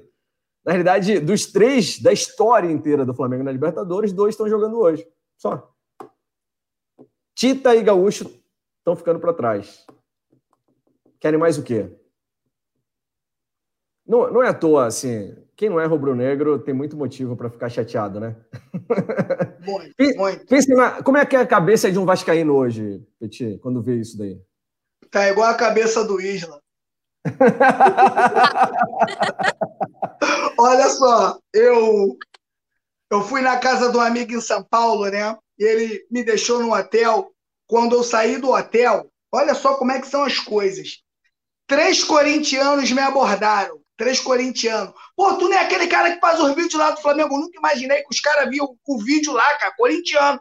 E aí Olha me abraçaram. Assim. Primeira coisa que eles falaram para, o que eles falaram para mim assim, ó, o Gabigol é brabo. Vocês têm aí um, um dos maiores atacantes aí do Brasil e se bobear um dos maiores do mundo.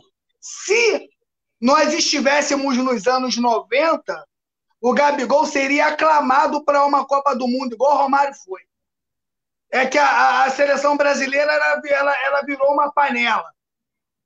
Tá? Exatamente. Em qualquer seleção, qualquer país que o jogador faz o que o Gabigol faz no Brasil, ele estaria, ele seria convocado todo jogo e a seleção iria com ele para a Copa do Mundo. Fato. E tem outra coisa, eu vi uma crítica aqui de quanto ele perde gol tal. Eu mesmo, ano passado, cheguei em alguns momentos a falar: o Pedro estava numa melhor fase. Se tivesse que escolher entre o Pedro e o Gabigol ano passado, eu falei em alguns programas aqui, eu teria colocado o Pedro. O Pedro estava entrando e marcando. Porém, o Gabigol pegou uma sequência que nesse ano, até isso ele corrigiu. Ele não está perdendo nem metade dos gols que ele perdia, né? Quando tinha chance clara. Tanto que ontem ele fez dois. Ele está convertendo muito mais. Mesmo perdendo tanto quanto ele perdeu no passado, ele sempre deixava o dele, né? Porque o cara é tão acima da média que ele perdia. O, a, a, o nosso grande trunfo é que a gente tem dois caras muito acima da média. O Pedro, se fosse titular, estaria voando igual também. O Pedro é fantástico, né? E a, a diferença é que o Gabigol é muito mais participativo do jogo ainda do que o Pedro, né? Ele cria. O Pedro, o Pedro é brabo demais, porque ele precisa de menos bola para fazer os gols. Como Mas, definidor, assim, o Pedro é melhor. Eu, eu, eu sempre né? falo, eu, eu, gosto de falar assim, muito para a galera assim, que é fora do Rio, que não tem oportunidade nessa época, que a gente tem de ver esses caras de perto. O cara que não vê o que vê o Gabigol só pela televisão não tem noção do que é o Gabigol. A movimentação do Gabigol é monstra. Ele, ó, ó, vou definir o Gabigol aqui. Ele parece um pitbull na coleira com fome. Deixa ele lá. Parceiro, ele vai para cima do cara, ele perturba, ele passa a mão na bunda, ele, ele xinga o cara, ele conta uma história no ouvido do cara, ele perturba, ele volta, ele marca, ele pega o goleiro, não gosta de perder. Se ele perde um gol, ele não se abate, ele vai para Cara, o Gabigol é brincadeira. O Gabigol ele é brincadeira. Eu agradeço a Deus por a gente ter esse atacante do nosso time, porque ele é a cara do Flamengo. Ele, ele é debochado, ele é sarcástico. É. É, é, mano, a torcida, os adversários odeiam ele. Era isso que o Flamengo precisava. os adversários odeiam. Cara, ele tira onda com os adversários. Ele tira onda com os adversários. E isso, Ossai, o estádio lotado, o zagueiro sente. O zagueiro Sim. sente o que ele fez com, com, com o Grêmio, o deboche que ele fez com o Grêmio os caras passam mal, os caras ficam. Eles não conseguem jogar o que. Ele tira a concentração dos caras. Só, só o que ele fez na final da Libertadores não é por ele ter feito os dois gols. É porque ele propiciou que se chegasse nele a bola para ele fazer os dois gols, né? Essa questão que tu falaste agora do, da movimentação dele, se fosse um atacante pregadão lá, como tem centroavante clássico, pesado e tal, não teria pegado aquelas bolas, não teria vencido dos dois caras lá e feito gol, né? Ele criou aquela oportunidade, aquela segunda bola lá que o Diego lançou para ele, porque ele é muito rápido, muito ágil, fora do, do, da, do, da grande área também, né? Cara é, é fora de série, realmente. Essa, Eu tô é, sobre essa, já. Essa questão de, de movimentação tem até uma fala do Felipe Luiz, que foi inclusive para o documentário do Gabigol, que ele fala exatamente isso. Ele fala assim: é, a gente que convive com o Gabigol sabe que os gols dele não são sorte. O Gabigol é um cara muito consciente das ações dele em campo. Ele se movimenta para estar no lugar certo e para que as bolas cheguem, né? O Felipe Luiz destaca muito isso. O Gabigol pensa muito no que ele vai fazer, né? É absurdo como ele busca o jogo, né? Ele não espera, ele não. Tem hora que o Gabigol tá cá atrás, ajudando na marcação, né? Sabe, ele, ele busca, ele é muito bem posicionado, ele é muito racional, né? Então, por isso também a bola procura, né? O Pedro é muito definidor, mas ele não tem essa, essa mobilidade que o Gabigol tem. Eu sou queixadete, né? Eu brinco, eu sou queixadete, mas o, o Pedro, assim, ele seria titular em qualquer time do Brasil com sobras, não no time que tem o Gabigol. Não no é meu tipo... time, eu técnico, o Gabigol é meu titular. Eu sempre é falo isso, o Gabigol é, é meu titular. Tem que, tem que desmistificar. Tem que tentar é, usar os dois, né? não tem que comparar, tipo, quem é melhor. Que bom que temos os dois melhores centroavantes do país no nosso time. Mas o time que tem o Gabigol como titular, como que você tira essa vaga? Por mais fantástico que o Pedro seja, entendeu? Não tem como. E o Gabigol, para mim, assim, ele é, ele é um gigante já na história do Flamengo. E como vocês estavam debatendo antes, né? A, a história dele está só começando. O que o Gabigol tem para entregar para a gente de alegrias, né? E esse time, é igual a gente estava falando quando a gente estava avaliando o jogo, desfrutem desse time. A gente não sabe quanto tempo a gente vai conseguir ter esse, esse elenco fechadinho à nossa disposição. Eu acho que muita gente só vai ter real dimensão do que, que esse elenco significa quando esse elenco se desfazer. Então, desfrutem, porque a gente está vivendo um momento histórico, né? Desde o time de 81, a gente não tinha um time como o nosso Flamengo agora. O Arrascaeta jogando aqui, o melhor jogador do continente, joga no Flamengo. Sabe? Os dois melhores centroavantes do país, com sobras, jogam aqui. O Felipe Luiz, para mim, é o melhor lateral esquerdo. E eu falo que o Felipe Luiz não tem metade do crédito que ele merece. Porque ele já, já debati isso com o Simon em outro resenha. Porque não é protagonista. Né? Ele não é o cara que resolve, né? Como o, o atacante, e nem é o cara que lá atrás que quando perde fica meu Deus, ou quando um goleiro salva um gol, ele não é protagonista, mas o que o Felipe Luiz entrega para o Flamengo em questão de qualidade é absurdo. Vai fazer dois anos que ele está aqui. E eu vou falar para vocês, eu ainda olho para os gramados e falo, cara, eu não acredito que o Felipe Luiz joga aqui. Porque é um nível surreal de qualidade, de categoria. É Absurdo. outro patamar mesmo. É um jogador de, de seleção por anos. É um jogador que tem uma história linda na Europa. Sabe? Então a gente tem um elenco que a gente precisa desfrutar. Isso não quer dizer que aquele amigo estava falando que a gente passa pano. Pelo contrário, a gente no começo da resenha ele não deve ter visto, Simon. A gente criticando o segundo tempo do Flamengo, que pisou no freio, que deu mole. Não foi só a altitude. A altitude foi o menor dos problemas. O Flamengo mudou a postura. Pisou no freio, entrou displicente, entrou desatento e por isso sofreu tanto. Não foi só a altitude. Mas esse time, desfrutem desse time, porque quando isso, quando isso fazer, eu espero que demore. Eu não sei quando que a gente vai conseguir ter outro elenco que proporcione tantas coisas para a gente como está proporcionando esse time do Flamengo. Então, desfrutem. Nova, desfrutem. Ô, Simon. Tem uma convidada, é... outra convidada hoje também. Não, não, sou eu mesmo, presentíssima. Olha só, Sabe? dona Letícia Marques. Fala, Petit. Nós, brasileiros, nós estamos muito acostumados com titular e reserva. E isso já acabou há muito tempo. Hoje é, o, o elenco. Isso bastante, né? Pô, que não tem 11, a gente tem que ter um elenco de confiança. Eu vou te falar, sabe? Quem joga bola, assim, não estou falando nem o profissional de futebol, não, quem joga uma pelada, quem já assinou uma súmula, quem já treinou em clube, tem essa visão. Imagina o Pedro entrando no segundo tempo, cara. No segundo tempo, os jogadores já não estão com o mesmo pique que estão no primeiro a zaga já é mais aberta, entendeu? Você já pega o. Você já entra de, de uma outra forma. Pode ver que na maioria desses títulos que os gols saem no final é do cara que acabou de entrar, cara. Pode ver. Quando tem uma substituição no time adversário contra o Flamengo, eu já fico imaginando, puta que pariu, vai entrar, vai fazer o gol. Olha só. na maioria, Ontem, inclusive, foi assim. Os dois que entraram foram os dois que deram trabalho, né? É, então, então é isso, cara. A hora que o flamenguista entender que o Pedro é titular, o Pedro é titular, gente. Só que ele joga um pouquinho menos, ele joga menos tempo que o Gabigol. É só isso. E o Gabigol cansa muito mais o adversário. O Gabigol ele perturba a zaga dos caras. Quando o Pedro entra, neguinho, é só para botar a bola para dentro e correr pro abraço. Não tem jeito. Bravo demais. Você tá falando do Gabigol, Peti, a gente, o José Luiz até falou aqui a gente estava falando de evolução, como ele passou a perder menos gols esse ano, né, nas participações, ele está sendo mais efetivo. O Zé Luiz, no Facebook, acompanhando a gente, falou: nem cartões ele está levando. Isso já no final do Campeonato Brasileiro passado, lembra? Ele estava um ficar pendurado e o cara, parece que o Rogério conversou com ele, ele melhorou o comportamento.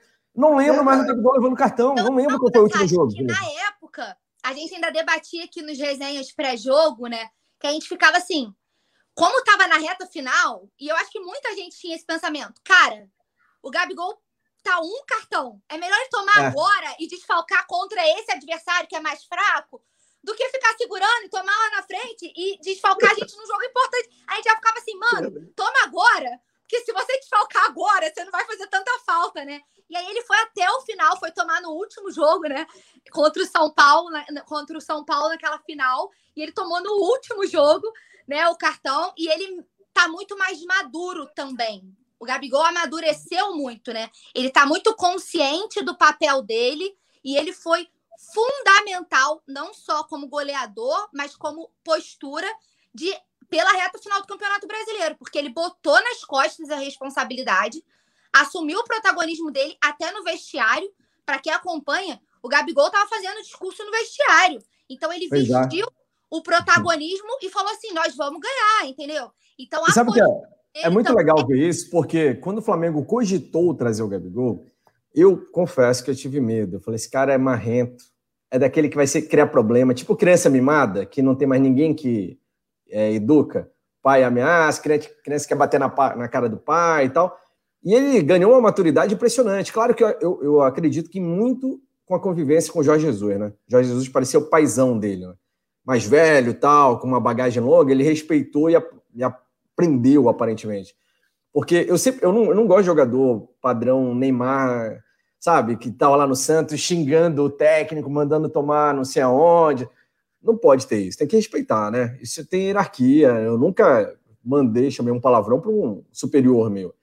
Então, eu tinha medo que o Gabigol fosse assim, mas o cara surpreendeu, né? O cara tá de parabéns, voando e dando resultado, e ainda tendo essa liderança, né? Que a Paula falou, é fantástico isso.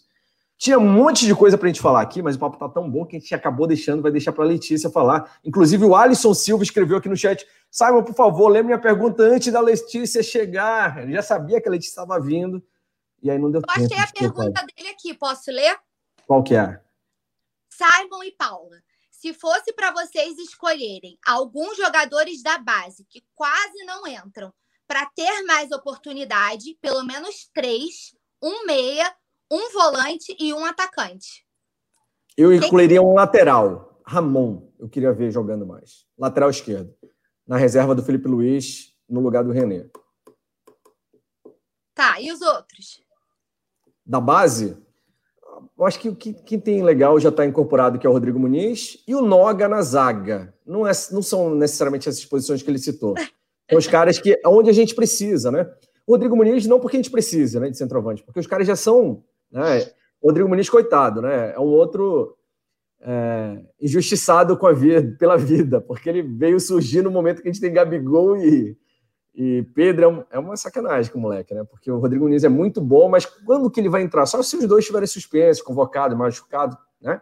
Porque ele é, eles são fora de série. O Ramon dá indícios de que vai ser muito melhor que o René. Eu experimentaria. O René é limitado, não vai ser mais do que ele já é, né? O René é um cara de grupo legal, que pode ser útil em momentos, em outros momentos, mas não seria o meu reserva imediato, eu apostaria um pouquinho mais no Ramon. E o Noga, pela nossa deficiência na zaga, né? A gente tem o Bruno Viana ainda, que a gente não tem certeza se vai ser um grande zagueiro. Tem o Arão, que para mim não é zagueiro, não deve continuar na zaga. O Rodrigo Caio, que passa mais tempo no departamento médico do que dentro de campo.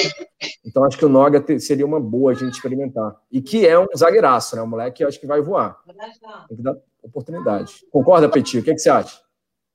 A, a Letícia, é... só, rapidinho, a Letícia entrou, não falou nada, não deu boa noite, né? Ficou ali. Eu nem reconheci porque ela tá de visual novo. Eu sei que criou um alvoroço aqui no chat, falando quem é essa menina, cabelo lindo, não sei o que, loira mudou totalmente. É você mesmo, Letícia Marques. Você é a filha da dona Aliciana e do seu Xandão, é isso? Sim! Como diz o homem, né? O Gabigol tem sempre um recado. Ele diz: quando ele tá loiro, esquece. Agora eu posso usar para mim, ó. Quando eu tô loira, esquece. vai postar igual. Vai postar igual a Rascaeta, nevou. Nevou, nevou não. Aí o Arrasca... eu, apesar de ser o Arrascaeta, eu tenho que falar como o Gabigol agora, né? Quando eu tô loira, esquece. Mas é isso, eu vi os elogios no chat. Valeu, galera. Mudei, mudei, mudei. Agora vamos debater muito Flamengo e eu loiríssima. E você vai ficar responsável por tocar para a galera daqui a pouco, que a gente não Pode conseguiu deixar. abordar aqui, porque a Paula falou demais. A gente ah. tinha uma pauta enorme e a gente não conseguiu repetir. É porque o Tim Paula me solicita muito, Simon. É complicado. Eu tento dar oportunidade para outras pessoas abordarem, mas você vê ó, as perguntas aí, ó. Simon e Paula, Simon e Paula. Como perguntaram para nós dois, eu vou ter que seguir o relator. Sempre Falo do Noga aqui. Eu não quero parecer machista, mas mulher e falar muito parece pleonasmo na minha frase. Ai, Ai, eu nem vou responder essa declaração. Criar uma intriga aqui no chat, só. Desgaste desnecessário, porque eu só. Meu amor, não que o Tim Paula não pede que eu não faço, entendeu? Eu cansei de passar vergonha neste programa por solicitações deles. Então, eles pedem, a gente responde. Inclusive, Petit, tem um pedido deles, incluindo nós dois, assim, que eu vou passar para você daqui a pouco. Mas Como só assim? para falar do Noga, porque eu sou fã do futebol desse moleque. Ele tá, ele joga muito e eu queria que ele tivesse mais oportunidades. Eu sempre falo isso aqui. O Noga é um absurdo de zagueiro, tem um futuro incrível. Quem acompanha o Noga, o Noga é absurdo. Eu acho que ele deveria ser integrado, deveria ter mais oportunidades, porque ele é fantástico e eu espero que ele seja o futuro xerife da nossa zaga, porque o que não falta é potencial para o Noga. Ele é fantástico então, tenham mais cuidado ao avaliar o Noga, porque é só a alegria que ele tem para dar ali. E, para eu não esquecer, disseram, Petit, que o sonho deles seria um feat entre eu e o Flá Paródias. Olha só. Não sei se é porque eu canto, né, muito aqui. Já se vendeu aí, Petit. Por um Vou até falar na frente do chefe, se o chefe liberar, se quiser minha presença, a gente está aí à disposição, porque o pedir a voz do povo é a voz de Deus, amor. o, a Natanelli Lima, que é membro do clube Coluna do Fla, que escreveu: Mulher fala muito mesmo. Quem não gosta, morde as costas. A gente não falou que não gosta. Gosto muito, inclusive, Natanelli. Mas os homens desse canal também não ficam para trás, não, tá, senhor Silent? Pergunte para dona Ciara lá, Natanelli, no grupo de membros depois, o que, que eu acho sobre mulher falar muito ou não. A gente vai conversar. O Alexandre Silva, Leandro Careca, é, Song Vibes, Yuri Reis pedindo Canta Petit, Hudson Firme também, Marcos Vinícius, André Rezende. Valeu, galera. É, não dá para ler o comentário de todo mundo, infelizmente. Normalmente, a gente até fez uma redução, Petit, recentemente no Resenha, para dois comentaristas só. Sabe para quê? Para a galera poder participar mais no chat. Por quê? O tempo voa, é impressionante. A gente falando de Flamengo, a gente né, não consegue nem expressar tudo que gostaria. Hoje, a gente separou uma pauta não conseguiu abordar metade aqui. A produção tá maluca ali com a gente. A Letícia vai ter que quebrar o nosso galho aí depois, colocar o, né, o resto que a gente não conseguiu falar. Mas hoje acabou que o Petit veio, a gente ficou em três, aí entrou a Letícia, então ficou bem mais difícil de administrar o tempo todo. Mas a gente podia fazer essa transição de resenha para notícias com. A gente tem quase que uma banda aqui né, hoje ao vivo, né? O Petit junto com a Letícia e a Paula, o que, que vocês acham? Hoje eu vou passar para ele o posto. Deixa ele cantar. olha aí. Uma parodinha pra gente, para encerrar em grande estilo. Viu essa daí, Petit? Botaram na tela lá. Ontem rolou um. Eu vi, cara. Tá muito engraçado. é o. Como é que é? Para tudo, apaga a luz. Apaga a luz. Apaga a luz. Apaga tudo. e aí? Vai rolar ou não? A Letícia quer dar as notícias de hoje pra gente. O que, que vai ser, é Petit? Você que manda, eu sei que é o convidado especial. É, eu vou mostrar aí para a galera, muita gente viu, mas eu vou cantar aqui a música da Libertadores, que foi um samba que eu fiz, né? Que contando os minutos finais, né? Do, do jogo do Flamengo lá da final, né? Que é assim, virou, virou, graças a Deus o meu Mengão virou, bicampeão da Libertadores, com dois gols do Gabigol. Virou, virou. Graças a Deus o meu Mengão virou bicampeão da Libertadores. Com dois gols do Gabigol. Mas hoje, hoje o Maraca vai lotar. Vou cantar para relembrar momentos de grande emoção. Eu vi a nação chorar ao realizar a liberta do Mengão. Sofri, ai como eu sofri com meu Mengão. Gol do River com Borré, mas sou Flamengo raiz, nunca perdemos a fé e aí, aí veio o segundo tempo, Bruno Henrique com seu talento, tocou para Rascaeta que cruzou, meu coração balançou, nação rubro-negra vibrou, levanta a plaquinha, que tem gol do Gabigol, chorei, chorei, a nação rubro-negra pedindo mais um, cantando dezembro de 81, foi aí que o Diego lançou, o Pinola vacilou na frente do Gabigol, canhão de esquerda, e a rede balançou e o Flamengo virou. Virou, virou. Graças a Deus o meu Mengão virou. Bicampeão da Libertadores. Com dois gols do Gabigol. Já falei que virou. Virou, virou. Graças a Deus o meu Mengão virou. Bicampeão da Libertadores. Com dois gols do Gabigol. Esse é o samba que eu mais gosto. Aulas, Show de bola, hein? Arrasou. Muito bom, hein? Que saudade. Deu saudade do samba. Deu saudade da confraria, né, Petit? Deu saudade suquinho lá. demais. Deu saudade demais. Quem não sabe, na última confraria, a coluna do Flá, Petit deu show lá com a banda e tal. Foi muito legal, né? Foi divertido bom. demais. Saudade, saudade. saudade. Passa logo essa, essa desgraça toda que tá rolando aí. A gente vai fazer uma para arrebentar, a melhor de todos os tempos. Eu acho que tem que ser um, um final de semana inteiro de confraria, chefe. É, tem um monte de gente falando, né? Somar os, os anos que não tiveram, né? Os anos, entendeu? A gente faz um final de semana É uma inteiro. viagem.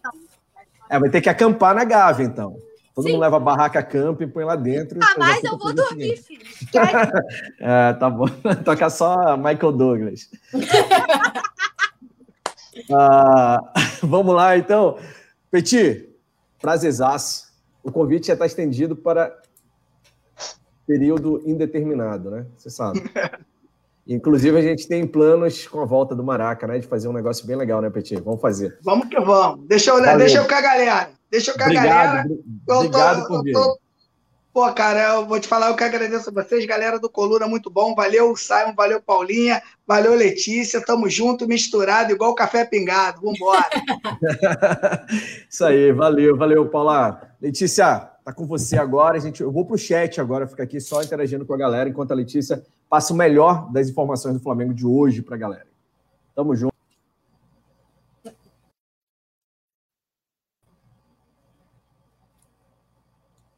Fiquei, gente. Cheguei. Loiríssima.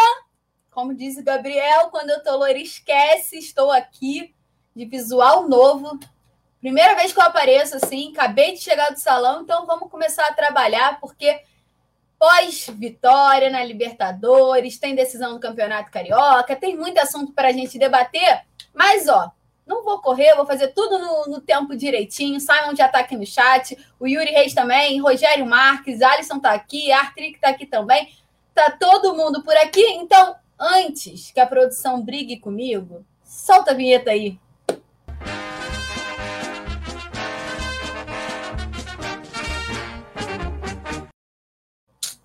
Voltei. Gente, ó, eu tô tentando me acostumar, então eu prender aqui o cabelo é por causa disso.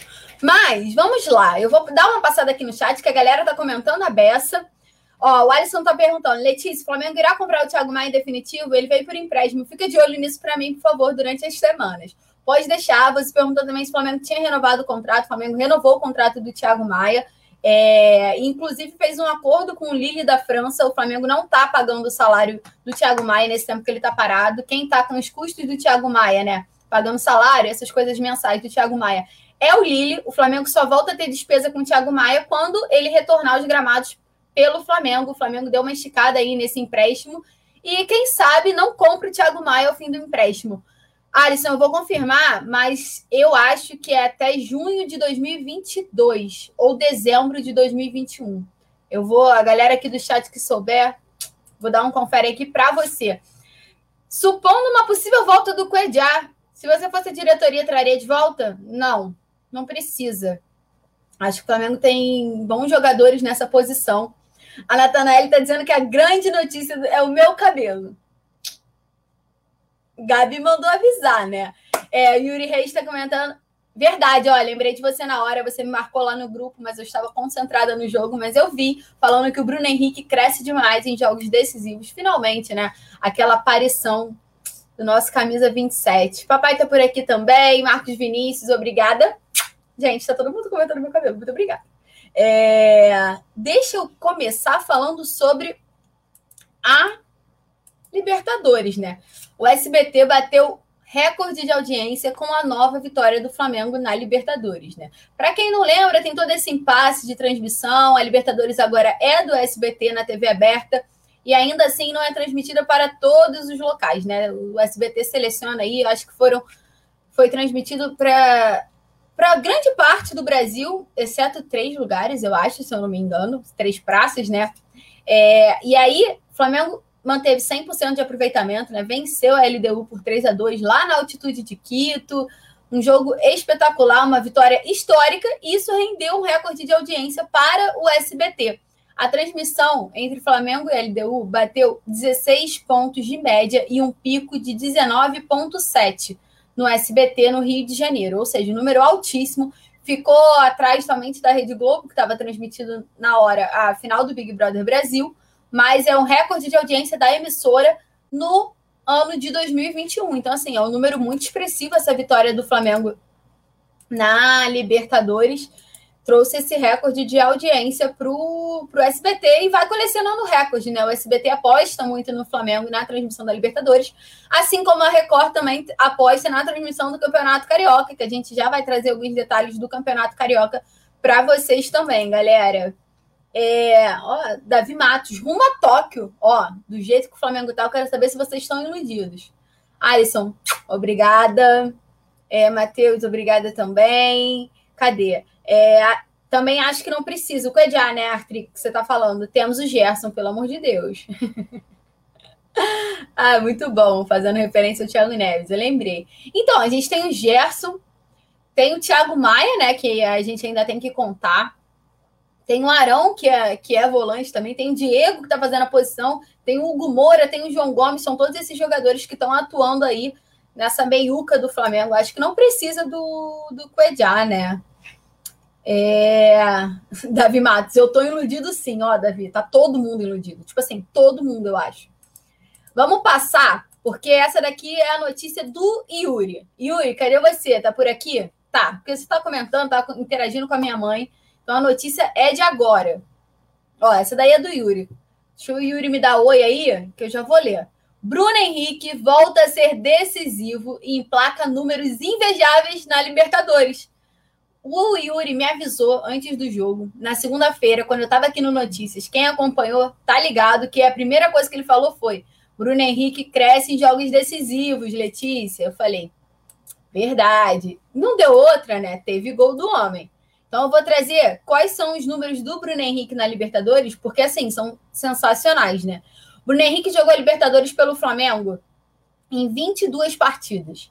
Ele marcou 10 gols deu oito assistências. Ele precisa de 101 minutos para marcar gol. Ele tem 25 passes decisivos. Teve 12, 12 grandes chances criadas. Deu 42 chutes ao gol. É, 42 chutes, sendo 26 certeiro né, no gol. E conquistou a Libertadores de 2019.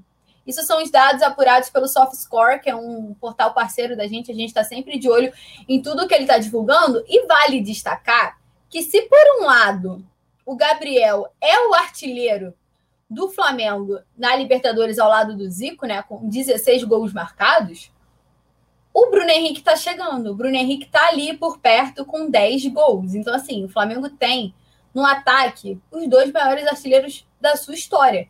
Porque o Gabriel tá um passo de barrar o Zico, né? Porque já igualou ao, ao Zico, já tá com 16, o Bruno Henrique tá com 10. Então tá ali no topo também. Tem outros nomes da, do Flamengo é, que atuaram né, pelo Flamengo é, junto com o Bruno Henrique com 10 gols também, eu já posso trazer para vocês.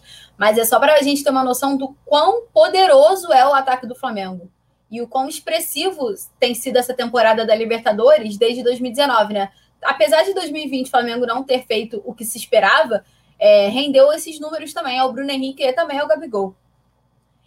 Alisson está perguntando, Letícia, você acha que o Flamengo vai fazer gol de falta e gol olímpico por esse ano nas grandes competições? Eu acho que vai. Acho que dessa vez vai sair o gol de falta. Não sei quem, ainda não, ainda não senti o feeling de quem, mas eu acho que vai sim.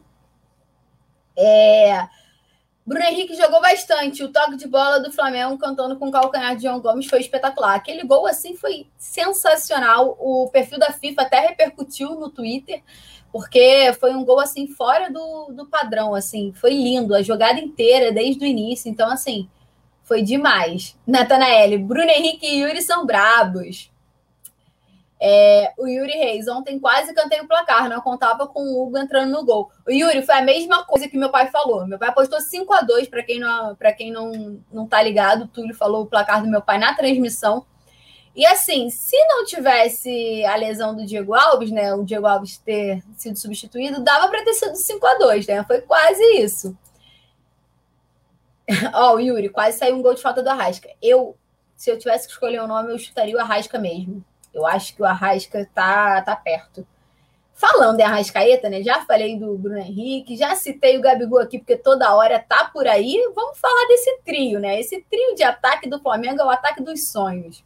Trio de ataque ultrapassa 170 gols em pouco mais de dois anos.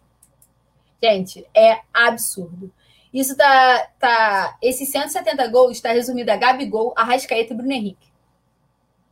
Gabigol, Arrascaeta e Bruno Henrique marcaram juntos 172 gols e deram 92 assistências desde 2019.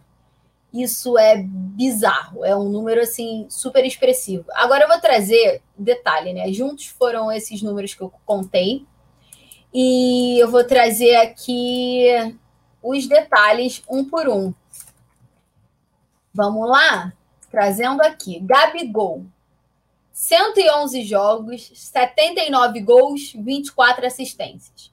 Arrascaeta, 109 jogos, 35 gols e 36 assistências. Bruno Henrique, 124 gols, 50, não, 124 jogos, 58 gols e 32 assistências. Cara, eu vou perguntar para vocês porque eu fico até repetitiva de tanto falar isso. O que, que, vocês têm a dizer sobre esse trio de ataque do Flamengo, gente? 172 gols marcados e mais de 90 assistências entre eles dois, entre eles três. Assim, são só três jogadores que acumulam esse número. Não é um time. São só três jogadores do time. Natanael, mas os gols foram marcados por causa do Hugo ter entrado, senão era 5 a 0 Natanael. Natanael.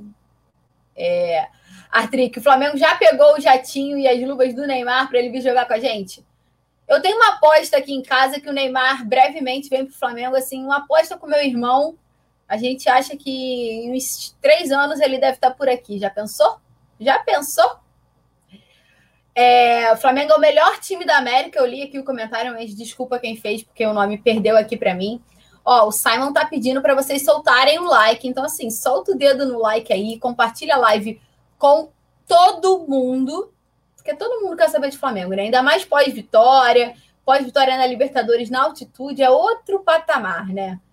Cadê? Eu, eu tinha visto outro comentário. A galera tá dizendo que o Neymar deve vir jogar aqui em algum momento.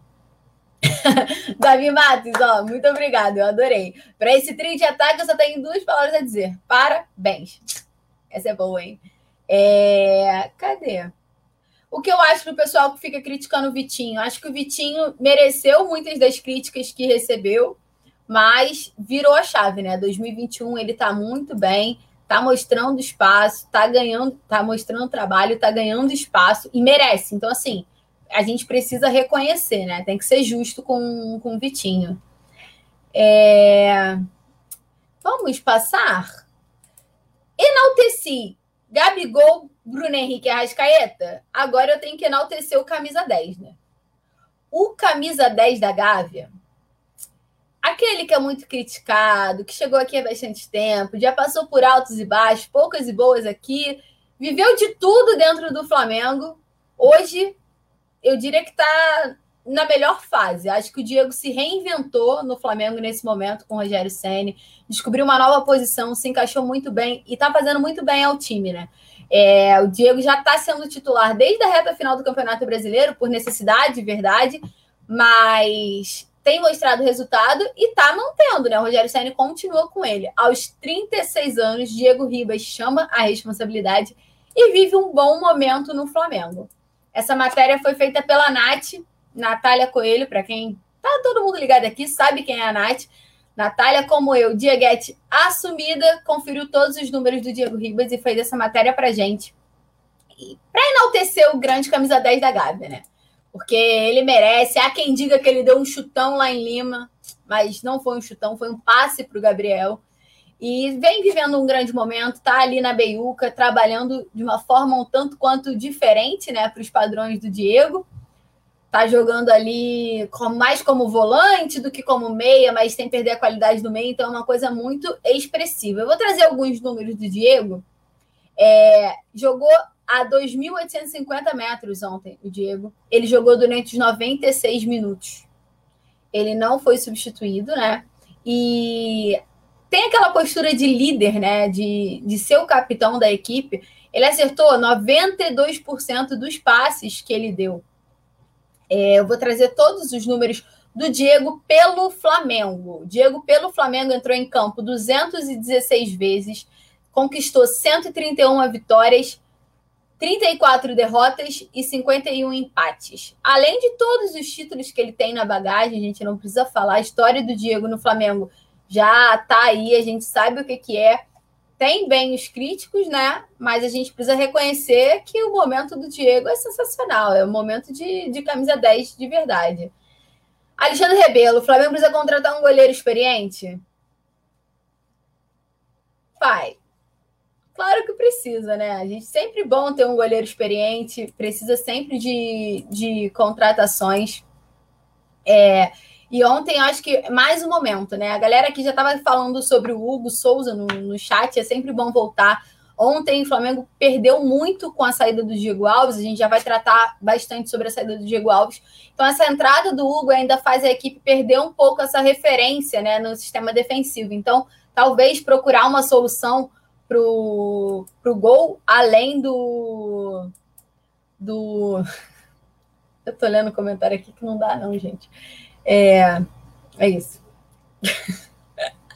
Cadê? Eu perdi aqui o comentário que eu estava lendo, que eu até me desconcentrei. José, obrigada pelo seu comentário também. A galera tá dizendo aqui, ó, tá concordando com, com o Xandão, que precisa de um goleiro. Eu não sei que goleiro contrataria, né? Mas precisa de um goleiro. É, Rogério Marques está elogiando o Diego Ribas, Leciana está por aqui também comemorando o Diego Ribas. É, Mário, o Diego é um exemplo. O Diego é um exemplo. Ele viveu altos e baixos ali no Flamengo. Para quem acompanha de perto desde a época que ele chegou, assim, bizarro, assim, muitos episódios. Ele chegou muito aclamado, não correspondeu, o Flamengo não ganhou muita coisa, e aí foi muito criticado, aí teve episódio no aeroporto também. Então, assim, várias coisas aconteceram ali é... A produção tá falando comigo, eu tenho que ouvir a produção. Já ouvi a produção, porque aqui, ó. Muito, muito, muita rapidez, entendeu? Continuando, já falei de todo mundo, agora a gente. Todo mundo que está no time titular. Agora a gente tem que começar a falar sobre o time que poderá entrar em campo né, contra o Volta Redonda, que possivelmente vai contar com o Ramon. Por que, o, por que vai contar com o Ramon? Porque o Rogério Ceni deve poupar os titulares né, contra o Volta Redonda. Vamos lembrar que o Flamengo vai disputar o segundo jogo da semifinal. É, venceu o primeiro por 3 a 0 então está com uma certa vantagem em cima do Volta Redonda. O jogo é sábado, às 9h05, é, às 9h05, no Maracanã. E aí, para essa partida, como tem uma certa vantagem, já joga na Libertadores de novo na terça-feira, é muito provável que o Flamengo entre com um time misto, assim como foi no jogo passado, né, do Carioca, e também na, na final da Taça Guanabara contra o próprio Volta Redonda, né? Os últimos três jogos, os últimos dois jogos do Flamengo no Campeonato Carioca foram contra o Volta Redonda e foram os dois com equipe mista. Muito provavelmente será dessa forma também no fim de semana. Então, só que dessa vez, quem deve ser o titular na lateral esquerda é o Ramon porque para todo mundo viu o jogo ontem, é, o René teve um pequeno desconforto, né? Foi o Flamengo já notificou que ele será reavaliado. Então, com isso, o Ramon deve assumir ali a lateral esquerda, porque o Felipe Luiz deve ser um dos poupados. Então, esse jovem deve ganhar a chance. Eu falo jovem porque assim, da categoria de base do Flamengo, né? Tava ali transitando no sub-20, jogou algumas partidas no profissional ano passado, né, pelo Campeonato Brasileiro, não foi tão aproveitado pelo Rogério Ceni, bem verdade, mas é um nome que a torcida gosta pra caramba. A torcida do Flamengo tá sempre pedindo o Ramon. Então eu quero saber se vocês aprovam, né? Porque assim, não tem nem muito perguntar se vocês aprovam não tem muito o que perguntar, porque não deve ter muito o que fazer, né? A não ser que coloque... vocês colocariam o Felipe Luiz num jogo contra o Volta Redonda? Acho que não precisa, né? Acho que o Felipe Luiz pode descansar um pouco. E aí, como não tem o René, sobra o Ramon. Então, eu acho que não deve ter para onde sair. É... Yuri Reis, Ramon merece ser o segundo lateral esquerdo, suplente do Felipe Luiz. Eu acho que ele ainda precisa. Você polêmica? Não, não sei se você polêmica, mas eu acho que o René ainda, ainda é uma boa peça para o Flamengo ali. Acho que o Ramon precisa amadurecer um pouquinho para ser de fato o, o segundo lateral esquerdo do Flamengo. Porque eu, eu olho muito pelo Hugo, né? O Hugo Souza, a gente foi nesse. A gente não, né? Mas assim, grande parte da imprensa, do, da torcida foi no oba-oba do, do garoto, e a gente vê que é muito complicado ainda para ele assumir tamanha responsabilidade, né? Então, acho que a gente pode dosar isso com o Ramon. Mas o jogo contra o Volta Redonda, de fato, é um excelente jogo para o Ramon ter uma oportunidade, né? Mário, Ramon merece, bom jogador. Artrick, Ramon é excepcional, claro que tem que jogar. Cadê? Galera tá perguntando do Diego Alves. Já vou trazer a notícia do Diego Alves. É, Renato Silva, muito obrigada. Vitinho. É... Ai, Hudson, Vitinho foi comprado através de consórcio, agora que foi contemplado. Cara, não dá com vocês, sinceramente, cara, não dá, não tem a menor condição. Olha, olha os comentários que vocês fazem, pelo amor de Deus. Ai, ó, vou trazer uma outra notícia aqui que é sobre o quê? Produção, eu vou falar agora sobre o Vidal, é isso? É sobre o Vidal. Se não é sobre o Vidal, agora vai ser sobre o Vidal porque vamos dar continuidade sobre o Vidal.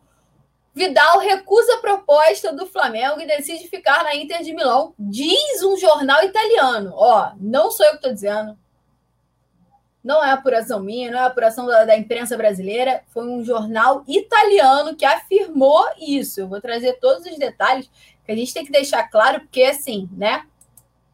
É uma situação tanto quanto curiosa. O Gazeta dello Sport, que é um jornal italiano, um dos principais jornais da Itália, né? Disse que o Vidal recusou uma proposta do Flamengo. Abre aspas para o que estava escrito né, no jornal, né, o que o jornalista escreveu. Não parece orientado para ouvir novas propostas. O Flamengo se interessou primeiro, depois surgiu a oportunidade do Olympique de Marseille, mas nenhuma convenceu o chileno, que preferiu ficar na Inter de Milão. Então, assim, segundo o portal Gazeta dello Sport, o que aconteceu? Arthur recusou esse interesse do Flamengo, né? Disse não, Mengão, muito obrigado. E simplesmente preferiu ficar na Inter de Milão. Isso é uma apuração do jornal italiano que a gente está trazendo aqui para vocês. Ah, Mário, gostei dessa. É, quem tem Gerson não precisa de Vidal. Curioso, hein? Quem tem Gerson não precisa de Vidal. O que vocês acham? Acho que o Vidal tem espaço aqui no Flamengo, não precisa vir. Eu acho que em algum momento ele vai vestir o manto sagrado. Não sei em qual momento, mas eu acho que em algum momento ele vai. É... Cadê? Mário está comentando, Ramon vai dar conta do recado contra o Volta Redonda. Também acho, acho que ele vai dar conta do recado sim contra o Volta Redonda. Eu digo só que a gente tem que ter cautela em tratá-lo como lateral esquerdo, super reserva do Felipe Luiz. Ainda a gente precisa trabalhar isso um pouco ainda. É, Rogério Marques, vem que vem, Ramon, estamos com você. É, lembrou até uma música. É, quem tem Gerson não precisa de Vidal. Rogério Marques deu tchau para o Vidal. Mário está comentando, hoje não tem vaga para o Vidal. Rogério Marques, quem perde é você, Vidal. Ah, eu adoro, gente que, que vocês acham? Vidal dá, não dá? Eu acho que em algum momento ele vai vestir a camisa do Flamengo, mas também já está com uma certa idade. Deixa eu ver quantos anos tem o Vidal. Eu acho que ele já tem 30, 33 anos, 33 anos. 33 anos já, né? O Diego Ribas tem 36 e tá voando. Então a gente também não pode pensar só na, na idade. Continuando, vamos à principal notícia do dia, eu acho que é que tá todo mundo esperando, que era que tá todo mundo perguntando aqui no chat. Após avaliação do Flamengo, Diego Alves e René preocupam para a sequência da temporada. Bom, essa é a bomba, essa é a notícia que eu tô sabendo aqui quase que em primeira mão com vocês, porque a produção me mandou aqui aqui no chat, então eu tô acompanhando junto com vocês e eu vou trazer tudo que está no coluna do Fla. Que é exatamente, ó, vamos falar primeiro do goleiro, né? O Diego Alves, que é, tava todo mundo aqui perguntando, e é quem merece um pouco mais de atenção, porque é o titular, né? Entre, entre os dois. Então, ó, Diego Alves. Entre os lesionados é o que mais preocupa. A lesão sentida em Quito é a mesma que tirou que o tirou na boa parte da reta final do Campeonato Brasileiro no músculo anterior da coxa direita. Assim como a temporada passada, na impossibilidade de ter Diego Alves como titular, Hugo Souza é quem deve assumir a titularidade. Então, assim, o Diego Alves tem novamente a mesma lesão que ele teve na reta final do Campeonato Brasileiro, que deixou ele fora daquela, daquele finalzinho, né? Não sei quantos jogos é o certo, não me lembro, para ser sincera. E, e o Hugo Souza deve realmente retornar à titularidade do Flamengo. O que vocês acham disso? Que a galera estava criticando aqui o Hugo Souza. Eu quero saber o que vocês acham agora que ele provavelmente vai ser o titular, pelo menos nesse início agora, né? E vou continuar também, óbvio, falando sobre o René, né? O lateral esquerdo, ele entrou no finalzinho do segundo tempo e se machucou um pouco depois, né? Ele entrou aos 42 e se machucou nos acréscimos. Foi uma fatalidade, assim, tipo, foram oito minutos do René em campo e foi o suficiente para ele ter essa dor na posterior da coxa direita. Para quem lembra o lance, foi ele já colo... ele dá uma arrancada e já coloca a mão assim na coxa. Na hora eu falei, ih, acho que sentiu. E ele não sai, ele não pede para sair, ele fica mais uns cinco minutos assim em campo, nitidamente com dor, sentindo realmente, mas ele ficou em pé, guerreiro. Eu achei o Guerreiro muito guerreiro naquela situação. É, foi uma dor na, na posterior da coxa direita e ele foi reavaliado e dificilmente vai atuar pelo Campeonato Carioca. Todas essas informações foram soltadas é, inicialmente pelo Vene Casagrande. E assim, é, o Flamengo já tinha adiantado que os dois seriam reavaliados, que possivelmente teria uma lesão, enfim, a gente ainda não está certinho com isso. Mas é uma situação bem complicada para esse iníciozinho de temporada. O Flamengo tem a reta final do Campeonato Carioca, né? Muito provavelmente as finais. Tem a, a fase de grupos da Libertadores e também tem o início do Campeonato Brasileiro, tudo nesse, nesse mês de maio. Então, o calendário está bem corrido desse mês de maio e com essas duas, esses dois desfalques, a gente tem que lembrar que o Rodrigo Caio é uma incógnita ainda, a gente ainda não sabe se ele retorna ou não. Talvez ele retorne para o Campeonato Carioca, agora para essa partida contra o Volta Redonda. Não sei se o Flamengo vai tratar com tamanha cautela, né? De esperar um pouquinho mais o Rodrigo Caio, para quem sabe voltar somente na Libertadores, ou se vai tentar colocá-lo ali no Volta Redonda para dar um gás. Mas também tem o. Além do Thiago Maia, né? Que eu não vou contar porque a gente já está acostumado, mas assim, o Gerson também é um jogador que vai ficar pelo menos aí mais uma semana fora. Então, só aí já são quatro desfalques três pelo menos, né? Se a gente contar que o Rodrigo Caio conte com a sorte e retorne, é, é bem complicado. Vou dar só uma passada aqui no chat. É, que, cadê? Rodolfinho, Flamengo precisa urgentemente de um zagueiro. Mário, Carioca de qual ano Rodrigo Caio volta? Gente, vocês estão muito engraçadinhos. Gatito é um bom goleiro para o lugar do Diego Alves. Natanael está por aqui também. Galera, tá todo mundo por aqui, soltaram o dedo no like. Eu queria agradecer a presença de todo mundo que estava aqui, mandar um beijo especial, porque ó, hoje eu fiz meus cabelos na companhia, na companhia de uma menina que assiste sempre a gente, que é a Duda.